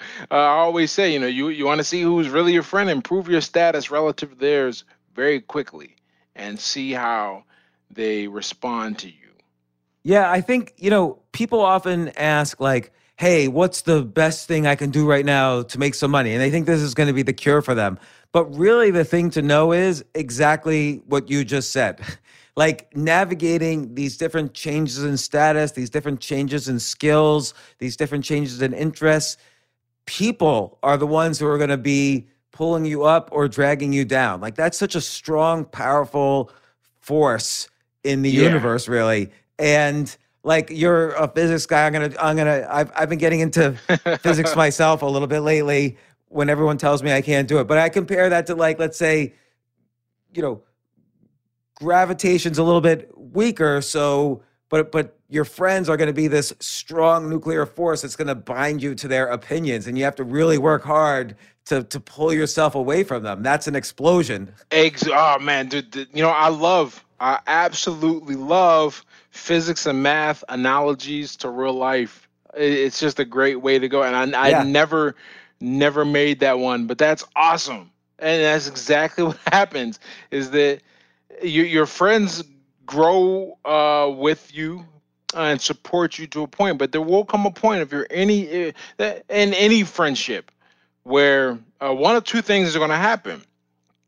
Everyone kind of goes their own way and then they meet up after a few years or or keep on social media and and that's really easy to deal with because no one is trying to there's no mass there's no there's no center bonding everyone together. There's nothing uh, for for them to congregate around. That's easy. Everyone goes their own way and they they say hello from the the the electron cloud and they go hey man how you doing? And meet up and it's all good. Or everyone wants to stay bound and together and you're trying to get free and that is going to encounter resistance in every way shape or form it's like I, I And it never to- stops, by the and way. it never it never stops because you're in, because right now you're on a you've developed a methodology like like many do to be on a constant path of improvement small incremental changes Mhm. get out of your comfort zone every day experiment with new ideas and new things that's going to put you constantly changing. Every year you're going to be very different from the year before. Same with me. And ever since i've been on that path every year you find out like you said you find out who your real friends are because your status starts to change again. And eh, or not necessarily up or down or sideways but it's just changing.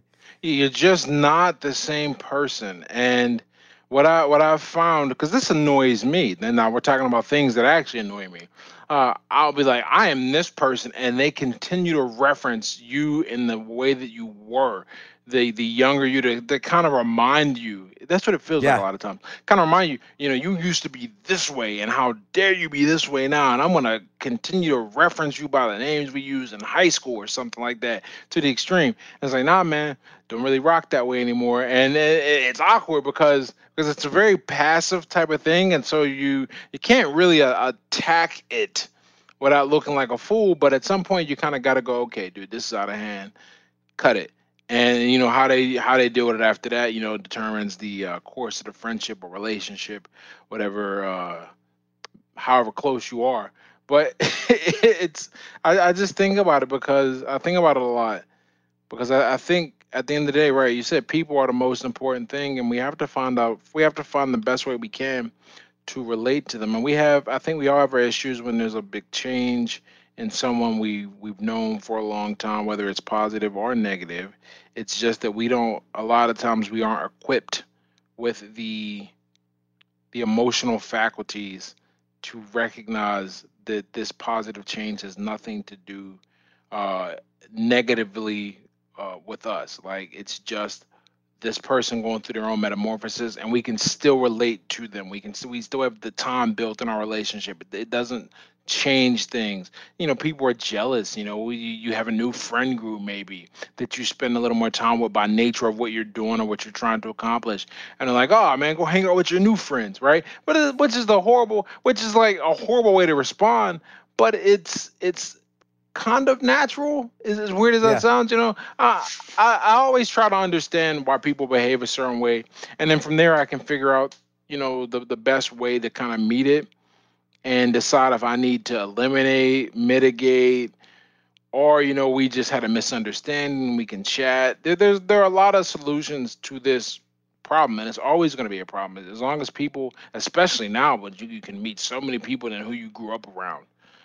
Yeah, and you know, I think it, was in your book on the um, not caring what people think, and also you've alluded to a little here where one solution. I think this I, this is what I wish someone had told me like 20 years ago or more, which is that if you do, if you are acting out of this core set of values and principles, uh, and you know those are good principles, then you'll have confidence. You won't, if just because a bunch of people say, Hey, Ed, you're really bad now that you're hanging out with those other friends. If you know you're coming at it from a point of, of good principles and, and, and, and good for, you know, good movement in the right direction for yourself, then you then that's that confidence that you know keeps you on the right track instead of being you know gravitationally pulled to you know these these bad influences yeah. a, a, lot you know a, a, lot can be said for having a set of principles and values that you base all of your actions on so how do you come up with those like l- someone listening to this who's like 20 who's like ah, i don't need to worry about that i'm going to just make a lot of money first or i'm a good guy but i'm going to school now i'm not focused on all this philosophical stuff. What? How does someone build their their like personal manifesto in some sense? Uh, you know, you have to figure out how you want people to feel around you. And once you figure that out, then you want to figure out the best way to kind of make that that happen. Now, th- this is very a very basic part of it because th- there's so much I think that goes into building a set of values. But if I was giving somebody who's who's young uh, a scratch point, I'd say you know treat people in a way that makes them want to treat you well. And when you do that while simultaneously not hurting yourself or hurting other people, you know, I think do no harm is like a, a, a first principle kind of deal where like there's nothing really before it. You just kind of start there with people. If you start out with, you know, don't harm people, uh, and that's with not just physically, but with your words or your mannerisms or the things you you uh, you promote or whatever. If you try not to hurt a person, and you also try to set people up to where their their their interaction with you makes them better, even if by only an infinitesimally small amount. In other words, you're not trying to pull any, anyone back hold anyone back, detract, negate anything of that. You know, people either at worst case scenario, someone leaves from interacting with you uh, the same as they were when they started. If you if you live that way, I think you figure out a lot of other things along the way. You know, uh, you you start to build a more nuanced sense of a morality. You start to build a more nuanced sense of your values. But if you start with the heavy handed idea, the overarching idea that everyone that you encounter is going to leave worst case scenario the same as they were when they interact with me, you start thinking about how you talk to them. You start thinking about what you, how you encourage them. You start thinking about even how you deliver criticism. A lot of your criticism comes will, will be purely constructive. In fact, you know that's the idea to shift to pure constructive criticism, uh, especially when it comes to dealing with people directly, because there's there, there's almost no gain in in just criticizing. In fact, that's usually an act of like, okay, uh, time to throw down the gauntlet. Uh, you have this problem, and here's what we're gonna do about it. It's like, nah, man, let's figure out how to solve this problem, right? Then, you know, that's how I think. Whenever I even have a conflict with people, it's like, okay, there's probably been a misunderstanding, and if there wasn't, like we were crystal clear and we still don't like one another, that's cool. Uh, but we don't have to let that dominate our thought process, like how are we going to attack this person, how to bring them down. So to, to, to just summarize, reiterate, uh, try to make everyone and everything around you better. Make your surroundings um, better than you found them. Make people better than you found them. And, and and this is related to the not caring what people think about you because let's say it's the, the typical cliche thing. Everybody doesn't want to go on the dance floor at a party because they think everyone's looking at them. When the reality is, no one's looking at them. everyone's right. just cared about, everyone's thinking everyone else is looking at them. So if you kind of, this is almost looking at it almost too game like, but if you kind of know that, that everyone's really more, no matter how much you think people are looking at you, they're looking at themselves a thousand times more. And if Oh, you kind of sure. cater to that power, then that's a a good way to uh, help also deal with uh, you know I don't care what people think about me. You always just put themselves, you know, you always kind of put yourself in their shoes a little bit. They're worried about themselves. Right. It, it really and it makes you oh man, empathy is huge. Because if you if you know if you if you know how a person I, I man, it's funny. My my I started a YouTube channel, right? Not not plugging in here. I just decided to, to get out and make some videos because I write a lot and I was speak. But I just talked about one of the big problems with digital communication is that it has divorced people from the uh, cause and effect relationship. They don't Yeah. see how what they say influences how a person feels, and and they don't uh, see that because they're not there, right? There, there's a there's a whole set of reactions that's going on with your body, your tone of voice, even your eye movement. That even if you're not aware of it, you're calibrating what you say to that when you have a face-to-face conversation for you to achieve your desired effect. Okay, and if you develop that ability in person, then you're going to be a better communicator and you're going to be able to get more done and and just be more constructive in general with everything that you try to do with every person you interact with. And and a big part of that is that you're not trying to hurt them. You're trying to get through to them.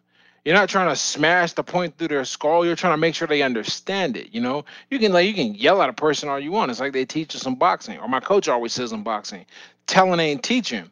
Telling, telling, telling. That is someone who has zero empathy and, and zero ability to look at a person and go, "Are you getting it? Are you understanding it? I can see your eyes are kind of glossed over, right? They can't figure that out. But when you become uh, a more of a teacher, when you are trying to make sure a person understands you, you're going to pay attention to these little cues. Change your delivery. Slow up, speed down, pace through, maybe crack a joke or two to get your communication through better. It, all of this comes from being able to look at a person go, okay, I see how you're feeling. When you understand how a person's feeling, or at least try to, not saying you get it perfect, but you try to, you tend to do a little more good than bad in that way. Yeah, and so so how did this all now lead into being like a you know you're you're in the social media business now. Uh, you're you you've written books. You you and and by the way, the books are very valuable. One's the or you've written several. The the two I'll focus on most is the the one where you go from um, you know, drinking to sober. I, I'm al- I'm sorry, I'm always bad with titles, but I'll say the title: "Sober Letters to My Drunken Self." And then the the other one uh, that I that I read was "Not Caring What Other People Think Is a Superpower: Insights from a Heavyweight Boxer." Uh, you've also wrote uh, "Twitter Poems and Insights," and Oh yeah, that one. Uh, that is fun- that one's terrible, but that Uh, was. But, we've it's all okay. got our terrible. We've Yeah. all got our terrible, and, and you also have the the four confidences. Yeah, which is Um, free now. You can just sign up to my email list and and uh, you get it for free. really I'm really proud of that one too. I'm, I'm, I'm proud of like everything I do, but but some things like really stick, and I think it's because of the maybe the impact. And the two I'm really most proud of is the free book, the free confidences, and sober letters to my drunken self, because I, I continually get messages. Man, this book helped me dealing with trying to stop drinking here. Or I got this book from my dad, and he he made serious changes. I'm like, wow, you know, all Oh, I'm doing cool. was you know talking about my experience, and I get to help people uh, with that. And, and yeah, so how did you get into being kind of not quite self help, not quite social media guru, but somewhere in between there? Uh, you know, I think I'm just. I, th- I think we're all wired a certain way, right? We all have our certain strengths and weaknesses, and I'm really fortunate that my strength. I am an excellent teacher, I, and I don't think I'm excellent at, at many things, but I think I excel at teaching, and and not just you know some you know soft skills over the internet. You know, all of my students, whether they were getting ready for basic biology or the the AP exam and calculus. I mean, they they did a great job, and I actually had more work than I could do. I had to raise my prices, and then when that didn't work, I had to just tell people I don't have the time. Okay, and I and that's because I I really try to understand. Uh, I try to keep myself free to curse of knowledge. Okay. Uh, I try to make sure I I never forget what it's like to not know, and then work through the level where you do know, you know, I kind of know all the mistakes. I told my one student, I said, "Hey, uh, don't worry. I already know where you're gonna mess up in calculus. Like, like we already know that. So all you got to do is just follow my lead, and you're gonna be okay. We're gonna figure this out." That same ability is manifested, I think, in my writing and what I try to do. Because my motto, my unofficial motto for my, my videos and my site is I take what I learned the hard way and I break it down so you can learn it the easy way. And I have that because that, that's what I did. I mean, I, I think I had a relatively hard life, some of it optional, some of it by virtue of, you know, where I was born and how I was born. But from that, you know, I'm, I'm here, no prison record, you know, no illegitimate children, you know, nothing like that, right? Uh, and and so I I've I figured out a lot of things along the way, the hard way, and now I'm like, okay, let me teach these to you, and that's what the that's what I use the the internet for. I, you know some people build their following based on you know their jokes, some people on their hot takes about politics. Uh, for me, it is about trying to give people some some stuff that they can use. You know, now I'm not I'm no I'm no fool. You know, I know the principles of business uh, well enough so that they don't work against me. I know the principles of SEO and title selection and keywords and all that, so they don't work against me. But my first principle, my first point, the main thing I try to accomplish with everything I create is to help people. And more importantly, or more specifically, help them in a way that I can help them. You know, I could just put out uh, generic how-tos about everything, right? And generic helps. But I won't one, I won't have pictures, I won't have personal anecdotes, I won't have stories. You know, I try to design my blog to where like if you went and read an article, you couldn't just copy it. You'd have to alter quite a bit in terms of like the pictures there and the details because it's all from my life and all what I've experienced. So that that's how it started.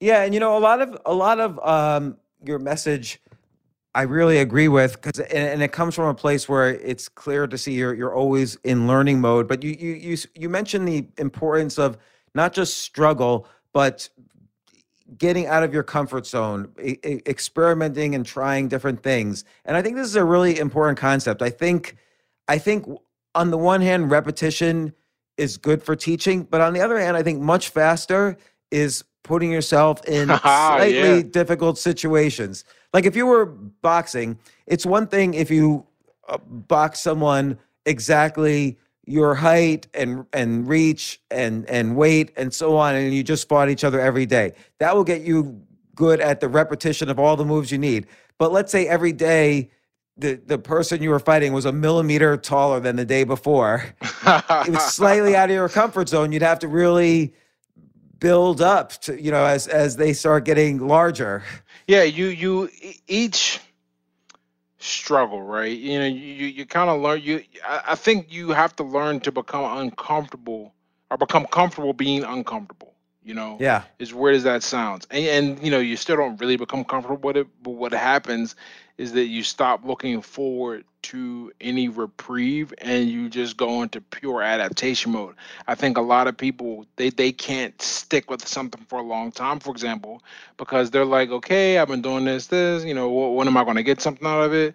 When am I going to get the the payoff? And when they don't get it, they feel cheated. They feel like they wasted their time. They leave early. When I think the best way to go into things is just kind of assume you're not going to get anything from it, uh, other than the the satisfaction of doing it. And if you if you go into it like that, you'll survive the long haul. Like I think about how long it took me to become even remotely proficient at like throwing the jab in boxing. We're talking like seven years into my career. Uh, and, Seven years to learn how to throw a jab. well, well, not how, well, not how to throw it, you know, in general, but but to throw it well enough to where like like I was perfectly defended. The time was off. I could throw it from any angle whenever I was ready to drop it. Yeah, that, that took a long time because all this stuff has to come together. Now imagine if I came into the sport thinking, okay, in three years I'm gonna be making like a hundred thousand dollars a fight and be on and popping. Not only is that not realistic, uh, I'm gonna be very disappointed when it's uh the the fourth year and nothing has happened, or it's like the third year in like three days because I'm I'm chasing some kind of gratification, some reward. I think this is what they mean when they talk about delayed gratification. I think this is another way to look at it, which is you don't go into it looking for it at all. When it shows up, it's going to show up and you'll know it, you know?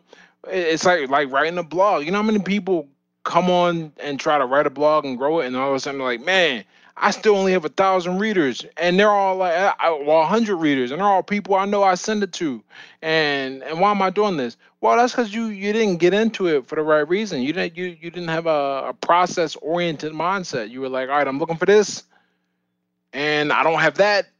It's time to leave. You know, I one one of the, one of the things I say, I always tell guys in boxing, I'm like, look, if you decide to do this, do it for reasons that can't be taken away from you. You got to do it because you you want to make yourself better. You want to get stronger. You want to compete. Don't do it because you want people to like you. Definitely don't do it because you want money. Don't do it for girls because they ain't really gonna show up either. Don't do it for any of those reasons because those are external things that can be removed and taken away from you. I love that. Let me. I'm gonna write that down. Do it for what? Do it for reasons Do it for reasons that can't be taken away from you. that can't be taken away from you. Yeah, I like. I like that way of putting it. So, so like with boxing, what can't be taken away from you? you can't take away the the sense of satisfaction that I get from learning a move or or successfully executing something. You you can't take away from you you can't take from me the the health that I developed and the strength. You know, I I can I mean I can get out of shape. I mean it's possible, but it's gonna be really hard between uh, the way my metabolism revs now and and the way I look at food and in general our lifestyle. It's be very hard. You can't take that away from me. You you you can't take away the grit that I developed. That is going nowhere. The the same mentality. In fact, the reason I I ended up taking on a math heavy discipline like physics is a uh, little background. I was a horrible math student in high school. I failed like most of my math class. I got like like you know high C's, uh, low or, or low C's, high D's. Not good at math. Had written that off entirely. Tried calculus in in high in college the first time I went because I thought I was supposed to. Did horrible at that. Had zero confidence in math, and I had a fixed mindset. It wasn't until I watched myself get better in boxing that I said, "Wow." I, I can learn stuff, yo. Like I can I can really do this. I am not limited by by the um my initial starting point, which is something I think I came up with. And boxing gave me that. It changed me to a growth based mindset. I, I think now I tell people all the time, you know, that the most powerful belief you can have is that given enough time, you can accomplish anything. And I got that from boxing. So, so what, what, um, what attracted you to physics? Uh, so, so you know what's funny, man? Uh, I was when when I decided I was going to go back to school. I made the decision based on uh, the highest paying majors at the time, right? And physics is not the highest paying major, but we'll get into that. Uh, but all of them had math in common. And then I looked at like employee satisfaction, and I think the top 15 jobs in employee satisfaction all had math in common. So I was going to go back to school for mathematics. That was the goal. and I was going to do that because I also figured I'd have to work and miss lab science and stuff like that. So I wasn't going to do a science.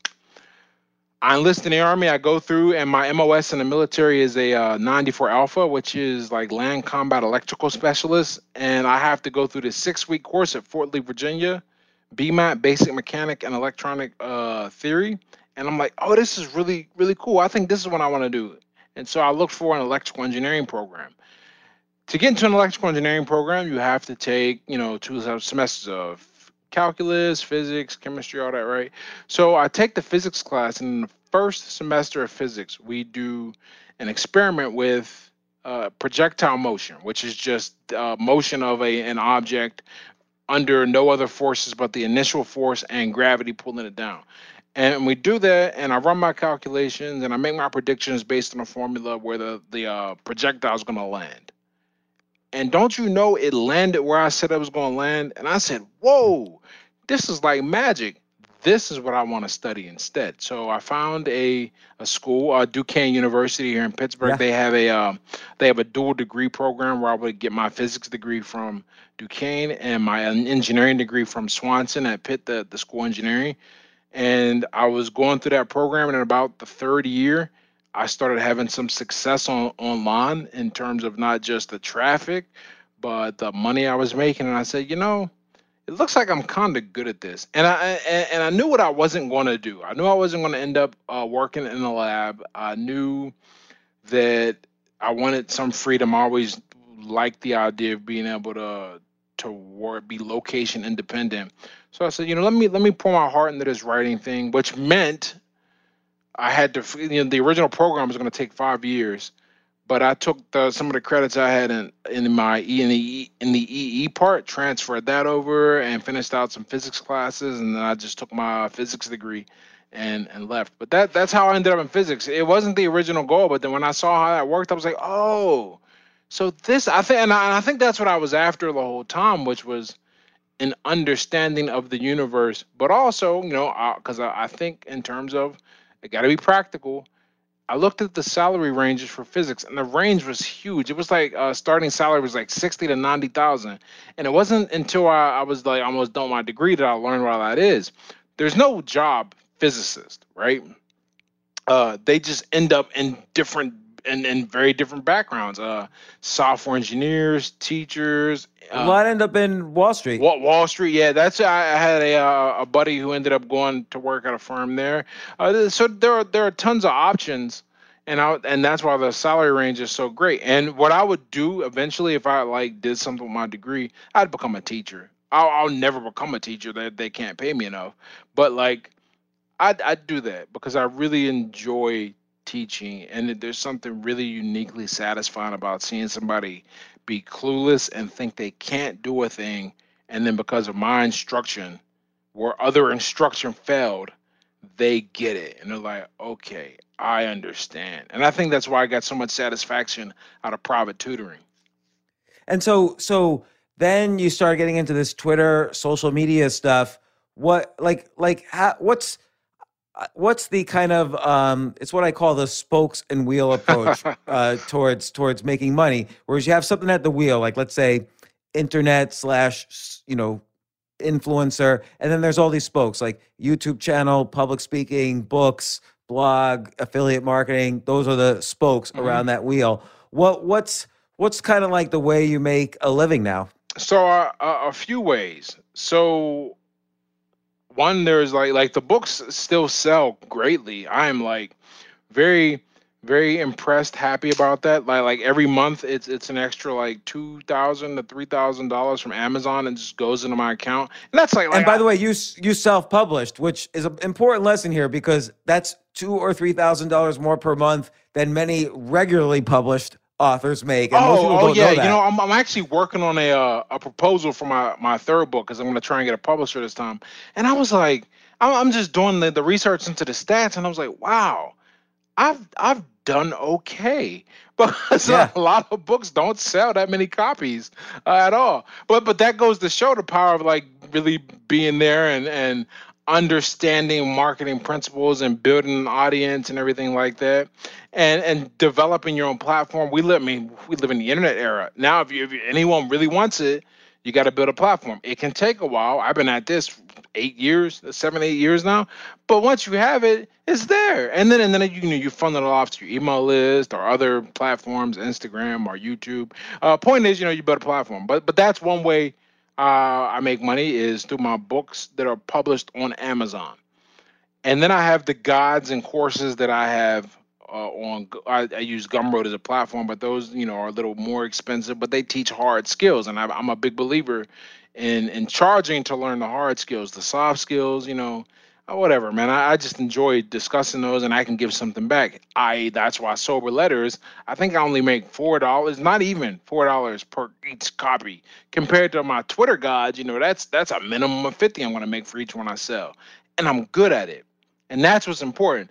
People can come look at my social media and go, "This guy knows what he's talking about." Okay, so there's that. There's there's the gods and the books, and then I've, I've gotten really comfortable with taking on gigs for people, whether it be you know writing tweets. I, I am a very proud grower of accounts, ghostwriting their tweets. Uh, I you know I never divulge my clients, but but I'm, I'm very good at this too. Very good at that, and also. Uh, I'll, I'll write copy, you know, for guys, or I'll clean up their letters and things like that, or do consulting. So it's a it's a nice nice little operation uh, going on here. I'm really having a lot of fun with the operation. And the the courses are doing well. The courses are doing great because here's the thing: I, I never wanted to be a launch kind of guy, right? I understand the power of launches; they have quite literally changed my life. But the the main model for me is to drive traffic through to my site, so it's passive. I'm I am much more interested in making three to four hundred dollars a day than six times a year. You know, having a really burn burn through my list, burn through my my followers who might not be interested in seeing the heavy promotion. Right. Um, and, and, yeah, you know, making making a decent chunk there, but then I got then I have to do the work of running the launch and being being present. When when everything about me is kind of to developing this this hands off approach. So writing a book and putting it on Amazon, that was a that makes sense. That fits. Making these courses, that fits even running a lot of these accounts, uh, and I don't run that many because there's a lot of. It's like a little agency that you have. Yeah, yeah, you know, and and I'm I'm always looking, you know, for anybody who would be like interested in doing the work. But what you find, what what I found, one, I really enjoy it, like to the point where I'm like, uh, I don't really want to hand off this this part or, or get any help, kind of. And, and two, you know, you got to have a, a knack because here's what I'm learning: is I write in different voices for different brands that some are completely different than anything I do. You have to be able to put yourself in in the heads of someone who don't or of, people who don't think like you. And you have to communicate to people who don't think like you initially. They think like the person they're following or interacting that you're writing on their behalf. And you have to do it so effectively that you achieve a similar result that you get as if you were writing for yourself to your audience that is a rare skill. And that's not you know, i don't know if that's that's natural or developed. I just know I, I can do it and i figured out how to profit from it and i'm, I'm really really happy about that. And is is are, are your clients doing well? Are they achieving the results yep. that they had hoped for? Yep and, and the cool thing about about this kind of eat what you kill business look if they're not getting the results they hope for they're going to not only going to let you know explicitly uh, you're just not going to get paid. They're going to they're not going to renew I mean, the eat what you kill philosophy is so important because it's just it's a different way of living, and people don't people are people are afraid of it without realizing that it's actually a great. It's stressful, but so is working a regular job. But it's it's stressful, but then it's diversified. So something like a pandemic could happen, and you still have all your things. Maybe it even gets better. Oh yeah, yeah. you know, it's what's funny.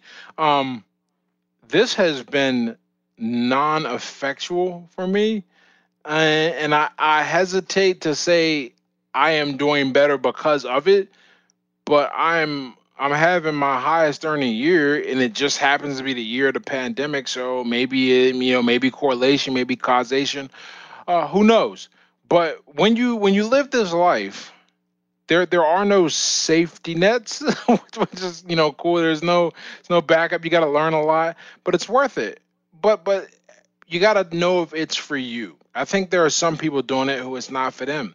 They're just they're just doing it because they they think they should do it because everyone they see on social media is doing it. I have a friend who who's a high earner and she, she's in the pharmacy industry, and she she said to me one day, she goes, you know, I really respect everything you're doing. But I just I just don't want to do all that by myself. I'd much rather just show up to work. And that that's cool. You gotta know yourself. You know, there there is a path of success for every personality I find. But you have to know your personality. You have to know yourself. Because the worst, the last thing you want to do is end up uh, on this side of things, and you ain't got the temperament or the um the stomach for risk because this will keep you up all night. Well, you know, you say something in one of your books that one way to find your passions, and I'm a strong believer in this exact concept, which is look at what you were really interested in when, When you were were 10, 10. yeah. Now, I've always I've always said 12, but 10 seems good enough as well. And uh, you know, I think that's really true. And I think people ignore that because they think, oh no, I was interested in like comic books and superheroes. But they I always tell people age what you were interested in. Mhm. There- There's some way in which that concept aged that you can still do it. Like if you were interested in sports, you could maybe do something professionally with fantasy sports or you know write a column about it or ha- run a league or make an app or whatever um, you know that's just an example but i think that's that's really true about exploring all these areas that if you were interested in a 10 it's going to age and you'll still be interested in them Absolutely. And and you know, I think we have a fear. I think a lot of people have a fear of of seeing that like, you know, what can they what can they do? Okay? What can they do that is different than a lot of people around them? Because there's a lot of I mean just I, I will call it invisible uh, pervasive peer pressure to follow the route of you know you go to school you know get a job Right. you know maybe you get married maybe you don't right and in these days uh who knows? But it, it's it's a pressure to conform. And when you decide you're gonna go another way uh you you it's like we were saying you know we were talking about earlier that that um that that non-support we'll just call it non-support not anti-support but non-support a lot of times you get and people are like you know what? I really i like this tribe and i need this tribe so i don't think i'm gonna uh, disown this tribe. And they they fall back into it. And if you don't if, if you're not built naturally rebellious or take a risk or you don't have people around you to support you i fully acknowledge how I mean, it's got to be very difficult. Imagine if you had no supporters at all, and and it wasn't naturally part of you this way to just take risk, and you were like, "But I want to do it," and no one around you kind of supported. That. That's a that's a big leap you have to take, and I don't think a lot of people uh, can do it or will do what it. what are small ways to get out of your comfort zone? Like you know what well like what's if somebody's listening to this and saying like well i just want to do one little thing. I'll i'll try to get out of my comfort zone today. What what should i do? Oh man, I, so the best thing you can do if you are, you know, stuck in a in a place of comfort, look at something that you want to change. And a lot of times, uh, they, they, they don't have a visible like other people will see. Wow, that's different. And for most of us, that is our physical appearance, whether it be uh, our level of fitness or our level of fashion or if you're like on point there somehow, you know, add an accessory somehow like a tattoo or whatever, right? It's not a big deal. But you do these little things and and you get to see one what happens when you change.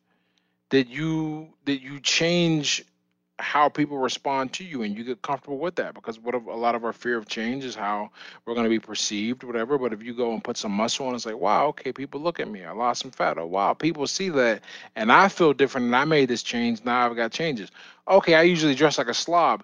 Yeah people are going to notice when i dress nice the first week but then when i've done it for three weeks in a row then there then you're going to have to deal with another issue which is people feeling insecure around you but you have to learn to deal with it. There- there's no way around this, right? so you you make these little changes in this area and you get used to what it feels like to make shifts and do a thing differently than what you think you have um not even what you think that you've de facto identified with if you've always been that guy that has that, that doesn't work out you become that guy that works out and then you know you ain't got to stick with it forever but you do it for eight weeks see what happens see how you feel see how people talk to you respond to you. And now you are doing something that because the, the world's to respond to you differently and it's going to force you uh, into a different level of well, it's to force you out of your comfort zone. And you do it in a way that you that benefits you too you know? It's not like you go oh you know let me go go like talk to some stranger and say something crazy and see what they say. Like no you don't know how that's to turn out. But you do know the benefit of improving your dress your style uh, your fitness all that once you get used to that then you just port it over to something else you're like okay i'm used to and you, you remember that feeling it's like okay i remember how everyone looked at me when i went and did when when I wear that when I wear that suit for the first time. Um, it's probably to be a similar feeling when I enroll in this class and I'm like the oldest guy there. But you're doing it because you want to get something out of it, and you got to remember that, and you just do it. I, I mean, because I, I didn't. I mean, I, I, I dealt with it, but I wasn't like you know freaked out. I was the oldest guy in all of my classes because I didn't go back to school until I was 28. I was the oldest guy in all my classes by by easily 10 years. I mean, there, are references I just didn't have, man. I didn't even know what Hinge was. People were talking about that. It's like, okay, new date night, check, got it. Right? Uh, so someone they made fun of me because I didn't know how to use a PowerPoint once, but they were they were you know being they were being being sweet. They taught me how, and I figured out uh, what to do. But did you ever feel like, hey, I could just crush any of you kids? What? What? I could smash you in two.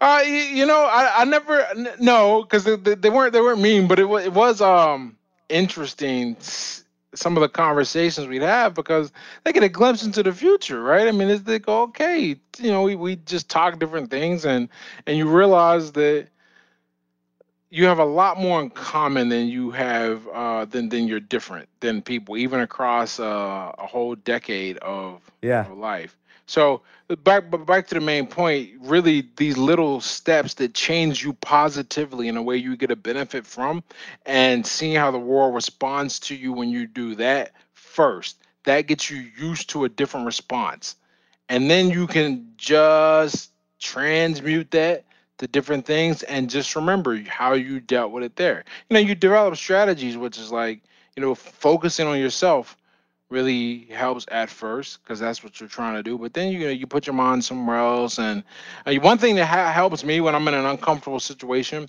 I like to think about how uncomfortable the other person's got to be. And, and and then I try to go, okay, well, if you if I'm uncomfortable having this conversation, then I know you gotta be like dying. That's how I see everything. And then that reminds me that I'm I'm the That's one, good. you know, in control. I'm the one putting uh putting them on their back foot kind of deal. And I, I like the idea of first trying things out in the eh, outside the comfort zone that you know, regardless, are good for you, as opposed to just kind of like random, like like you say, like the typical thing to go up to a stranger and talk to them and blah blah blah. Uh, but I, I like that idea of first trying get out of co- your comfort zone, but in comfortable ways, like yeah, you know, work out a little more, or eat a little better, or wear a tuxedo to work today and see what happens, and you know anything like that. But people are really better or worse. They they just they don't like to rock the boat, you know. And and when you because they get comfortable in everything around them, but that's a slow death, man. And so you have to get used to not dying slow, and that's going to be a little uncomfortable for you. You got to get used to changing the stop. You got to you're taking a, a one mile run, you know, every day just because it's good for you. Let's not go crazy. Yeah, like not... a one mile run. that's too much for me. Uh, no, I bet I could probably handle it. I don't know. I'd have to build up.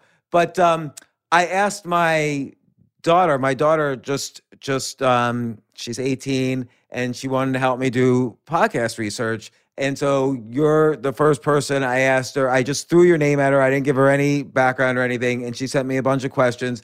And this one question I thought was really uh, good, which is uh, she says, How does your inter- interdisciplinary expertise help you when you're learning? She specifically said, How does your inter- interdisciplinary expertise allow you to excel? For example, is there anywhere being any way being a professional boxer has helped you in the chess or social media world or vice versa? Good question, Molly. That is a fantastic question, right? So I think what happens is that I learn a certain number of supporting skills. So let's let's just start out with the big elephant in the room. Punching people in the face has not made me better at physics and and solving differential equations has not made me any better at chess, okay? Directly. But the Right. supporting skills, they've they're they're what made a difference. For example, in boxing, I had to learn because when you're coming up as an amateur, um, and as a professional, a lot of times you have to get people to come see you fight because the show needs to support itself and they put fighters on who can sell tickets and get people to come. So so you got to be likable. You got to be interesting and you got to and you you what you what you're doing a lot of times you're asking someone to give up 30 minutes to an hour in travel to get to an event where if you do your job correctly, it's not going to really last more than 5 minutes, if that, right? And they came for you.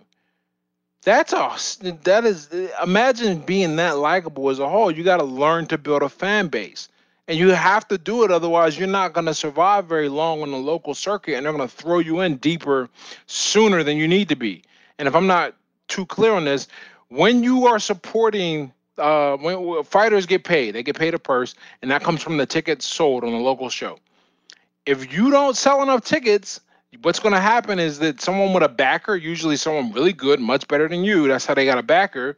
Uh, they're just going to use you to build this guy up, and you are, and, and and matchmakers are good. They don't really make mistakes. They know you're going to lose, uh, short of a, a big surprise, and then you ruin your career. So if you want to, if I wanted to have any su- chance of succeeding, I had to figure out how to be able to to build a following how funnily enough you know that crosses over into social media okay?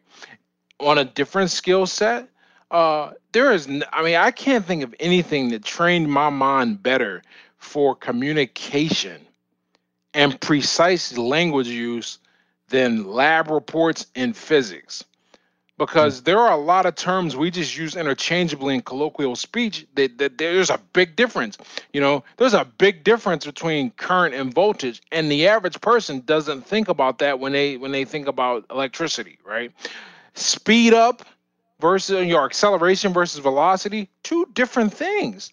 And if you just you know use whatever one uh, you'll be you'll make a mistake. So i learned to be a really precise communicator from physics and that's crossed over into my writing. In fact you can i mean i don't i don't have any of it up anymore but you can actually see the evolution of my writing and a really big part of that was i started the blog before i was enrolled in in my uh, program going through it because i was doing you know writing work breaking down american journals of physics articles and making sure i understood them so other people could understand them and understand the points i was arguing that made me a better writer for other things not related to science the ability to sit and break down problems and really sit and work. I mean, some of these mechanics, we'd, we'd have 10 problems in mechanics, and it would, it would take realistically, uh, you know, five to seven hours to work these problems out. Hmm. And, and to sit there and, and, you know, see it, visualize it, you know, come up with an equation, solve it, check it, make sure it was right, could, you know, collaborate with other students and all that. So, so now I'm learning not just a solo skill, problem solving and how to study, which I applied to fit, uh, chess,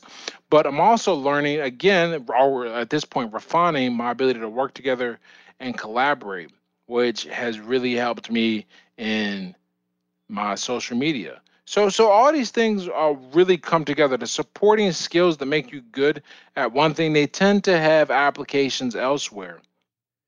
Right. It's a, and and you call them supporting skills. I call them meta skills. It's like the these this is almost the language you need to speak to learn something. This is like a meta language Mhm. that of learning. And the same techniques are going to apply to physics. Uh, some of them will apply to chess, boxing, social media, writing, you know, and whatever else you do. Like it's the same kind of disciplines, grit. You know, some things you need a teacher, some things you need repetition, some things you need to experiment, and you'll you'll instinctively start to know better and better the more interdisciplinary things you study. Absolutely. You know, uh, one one thing I, I'm I'm a big fan of of thinking about is you know how you do one thing is how you do other things, and and that's not entirely true, but it's true enough for you to make some useful predictions and and from those do some you know pretty good work.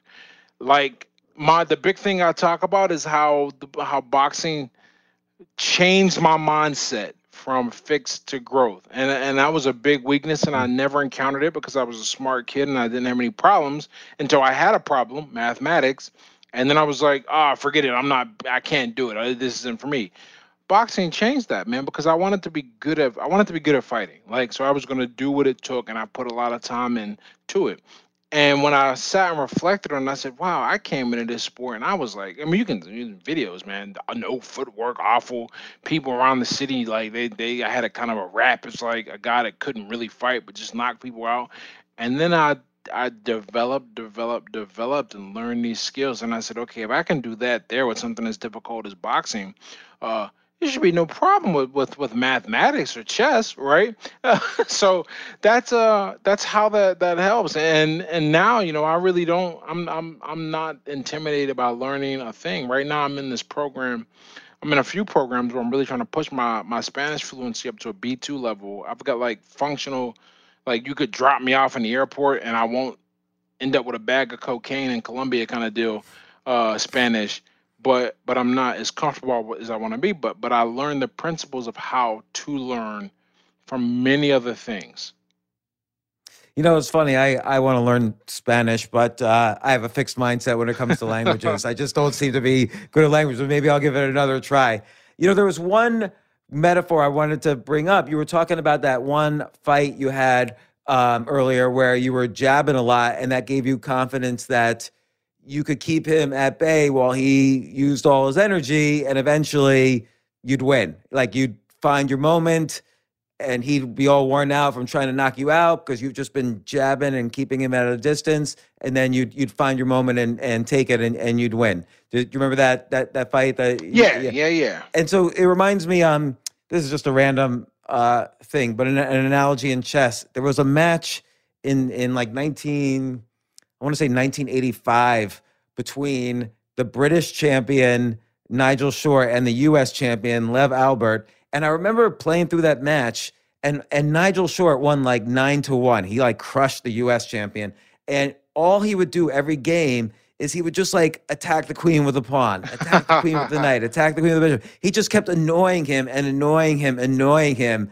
And finally, just the US champion, Lev Alburt, would just collapse every time just kind of like Nigel Short would do these jabs, these tactical little jabs, just annoying him until finally he'd push him into a weaker position and then he'd dominate. And uh, I think there's there's something to this, like the power of annoyance, like keeping people, you know, that's how you kind of keep in control. Like even even like I don't know, even like in persuasion, sometimes you can say like in a negotiation, sort of switching switching angles several times, just keeping control of the the dialogue, the narrative somehow. Yeah, if you can, know, yeah, if you, if you can keep people reacting, then you're gonna be in a pretty good position.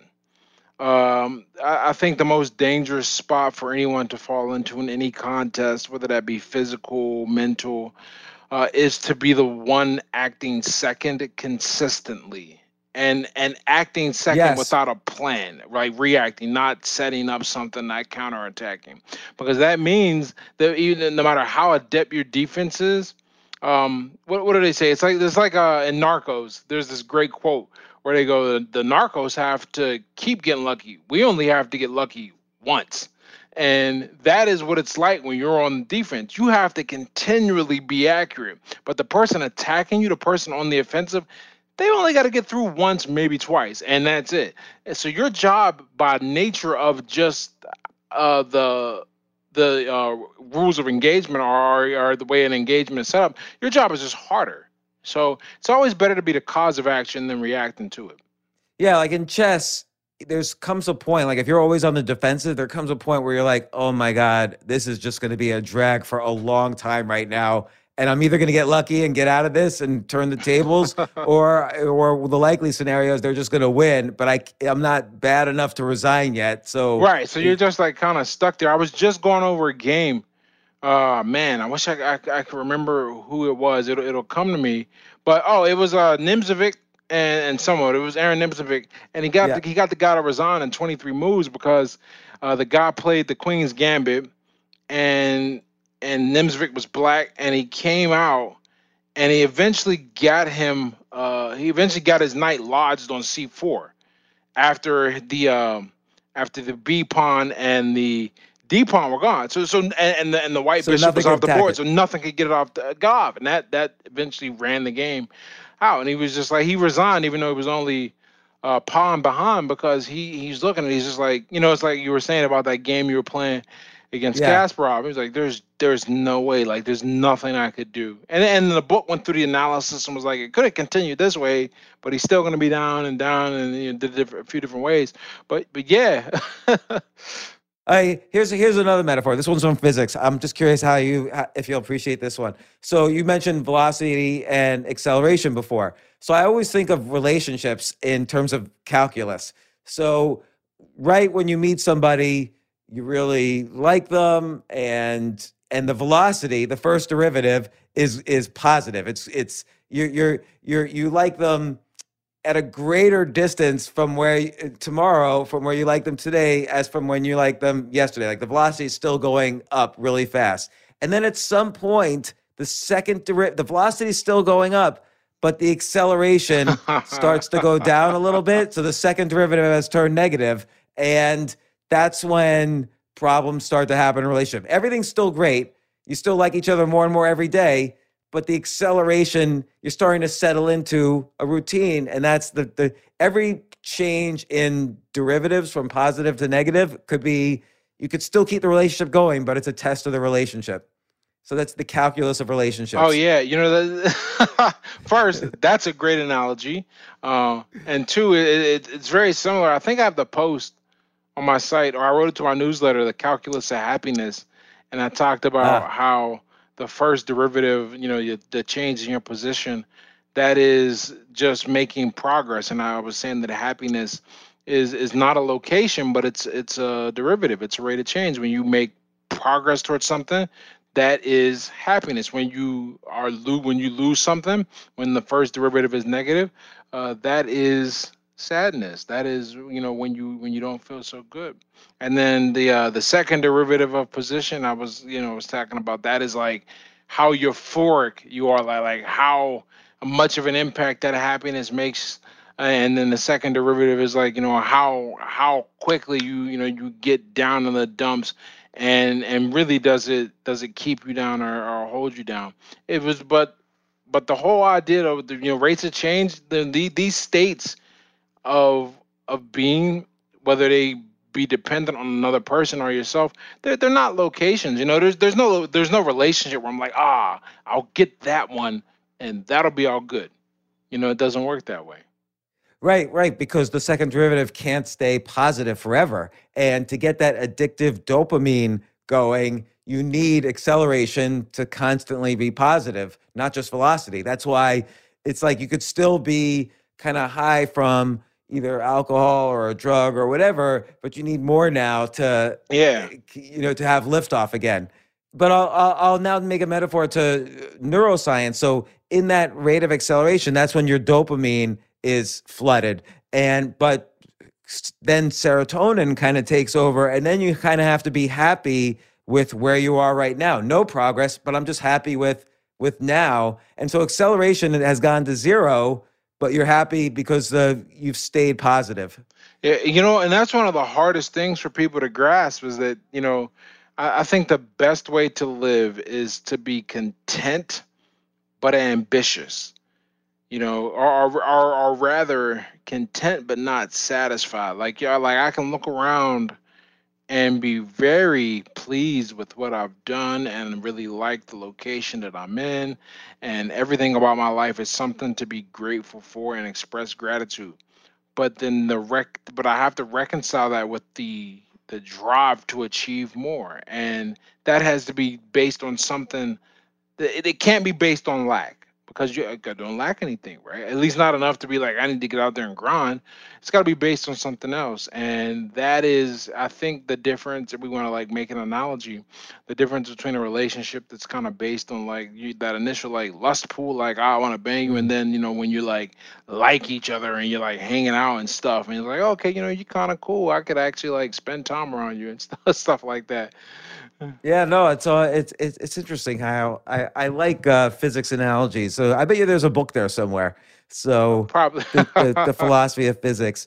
But um, look, Ed, where do you want people to to find you? Ed, edlatimore.com. Clearly, that's where your courses are and your links to all your uh, stuff. But also, you have these these great books. I would encourage people to check out. Uh, not caring what other people think is a superpower, and sober letters to my drunken self. Both excellent books. I loved reading them. They're really great. I hope people buy them. And what else should people people should check out your youth your YouTube channel? Yeah, you know, the cool thing is if anyone is born later and wants to do this internet thing and they have the name Ed Latimore, that's unfortunate because I I'm everywhere that way. My Instagram is Ed Latimore, my Twitter is Ed Latimore, my website is edlatimore.com, my Facebook is Ed Latimore, my YouTube page is Ed Latimore. Like, forever, everywhere. like all Ed Latimores in the future are are nobodies now. Yeah, I really, I really, you know, I snagged up my name. One of the first things I learned getting into this this thing was that get your name. Yeah. Because, and and I did because I because while my name isn't particularly common, uh, I I could see someone grabbing it and then hold me hostage. Certainly at this point, but now I have everything. So Well, what's your, what's your next thing? Like, uh, so you're obviously you're learning Spanish, but what's the next career thing you think that you're gonna? next the next career thing is I'm I'm I'm really I'm, I'm right now I'm working on the proposal for a book deal and that I think is because I'm always looking like how can I continue to get more reach and and with that reach you know get more people and and also make more money to sustain my my dream and all that.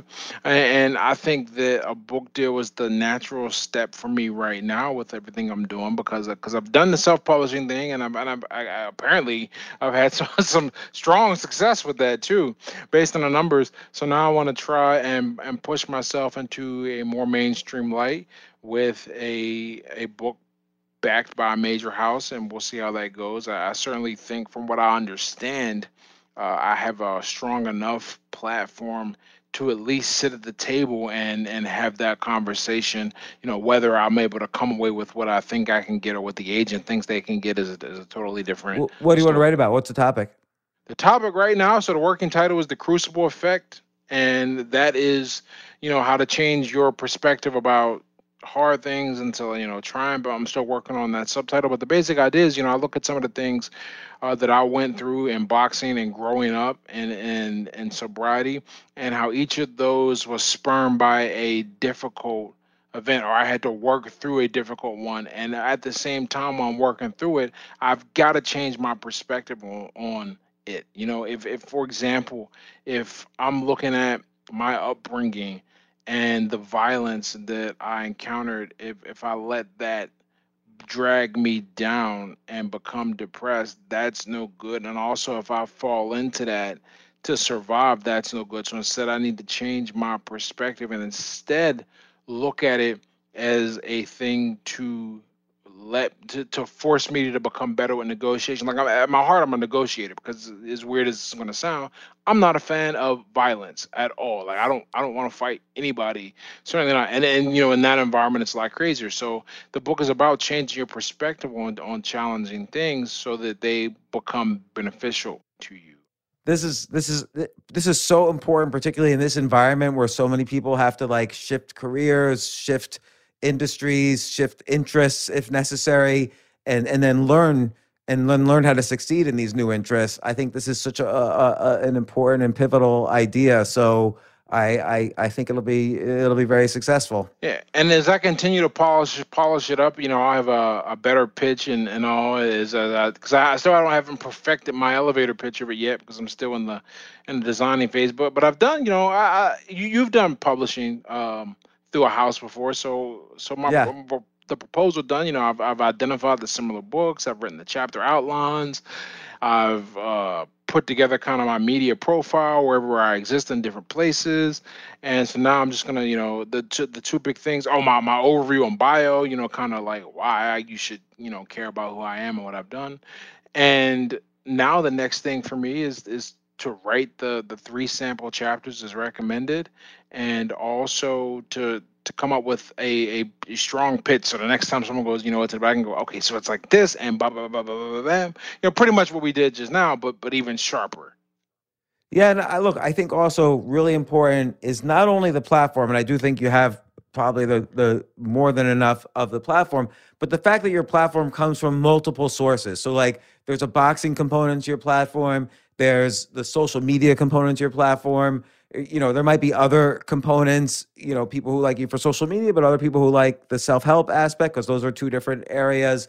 So i think it's like joe rogan. Joe rogan has this audience from mma from sitcom from stand-up Right. you know from fear factor.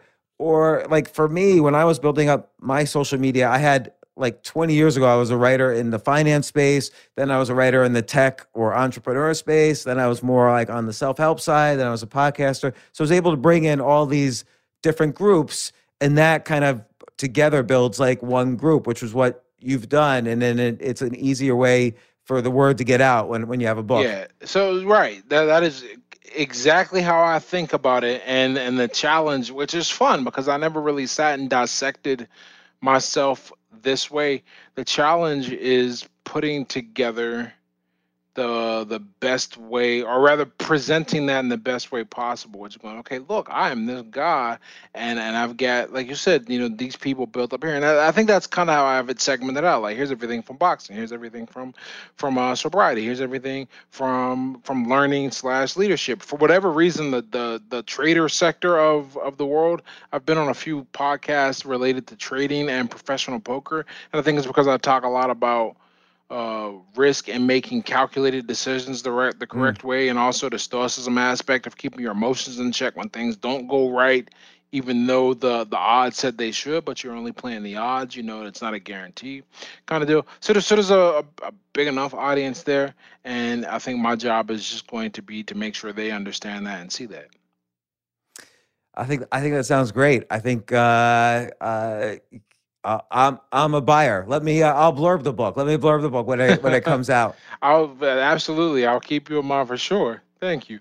Yeah, and uh, look, uh, Ed, come on the podcast again. This was great. I know you've spent a lot of time. I really appreciate it, and c- come on anytime, and uh, we'll just hang out and, and chat and just have the recorder on. Awesome, man. I re- you you are you are even cooler in person, man. I'm a big fan of your books, by the way. I didn't want to Oh, Yeah. oh, thank you. I appreciate choose that. yourself is really uh particularly the idea you know write down 10 ways to make money i thought that was a uh every day that that just light switch man really uh like really changed my life Yeah, that for me too. So uh, that makes two of us. But uh, uh, again, thanks so much. We have we share so many common interests. I could talk forever. So we'll we'll definitely do this again. absolutely man thank you I appreciate you coming on.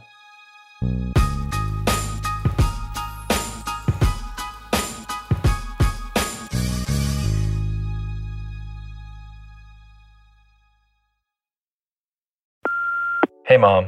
First things first, thank you. It's my one year anniversary of my decision to say, yes, I need help, and yes, I choose me. And that's the miracle. I'm lucky that the strongest person I know is my own mother. Love you, Mom. Maxwell. Be that strong person who makes the difference. If your loved one is struggling with drugs and alcohol, reach out to Caron for a different kind of addiction treatment. Visit caron.org slash lost.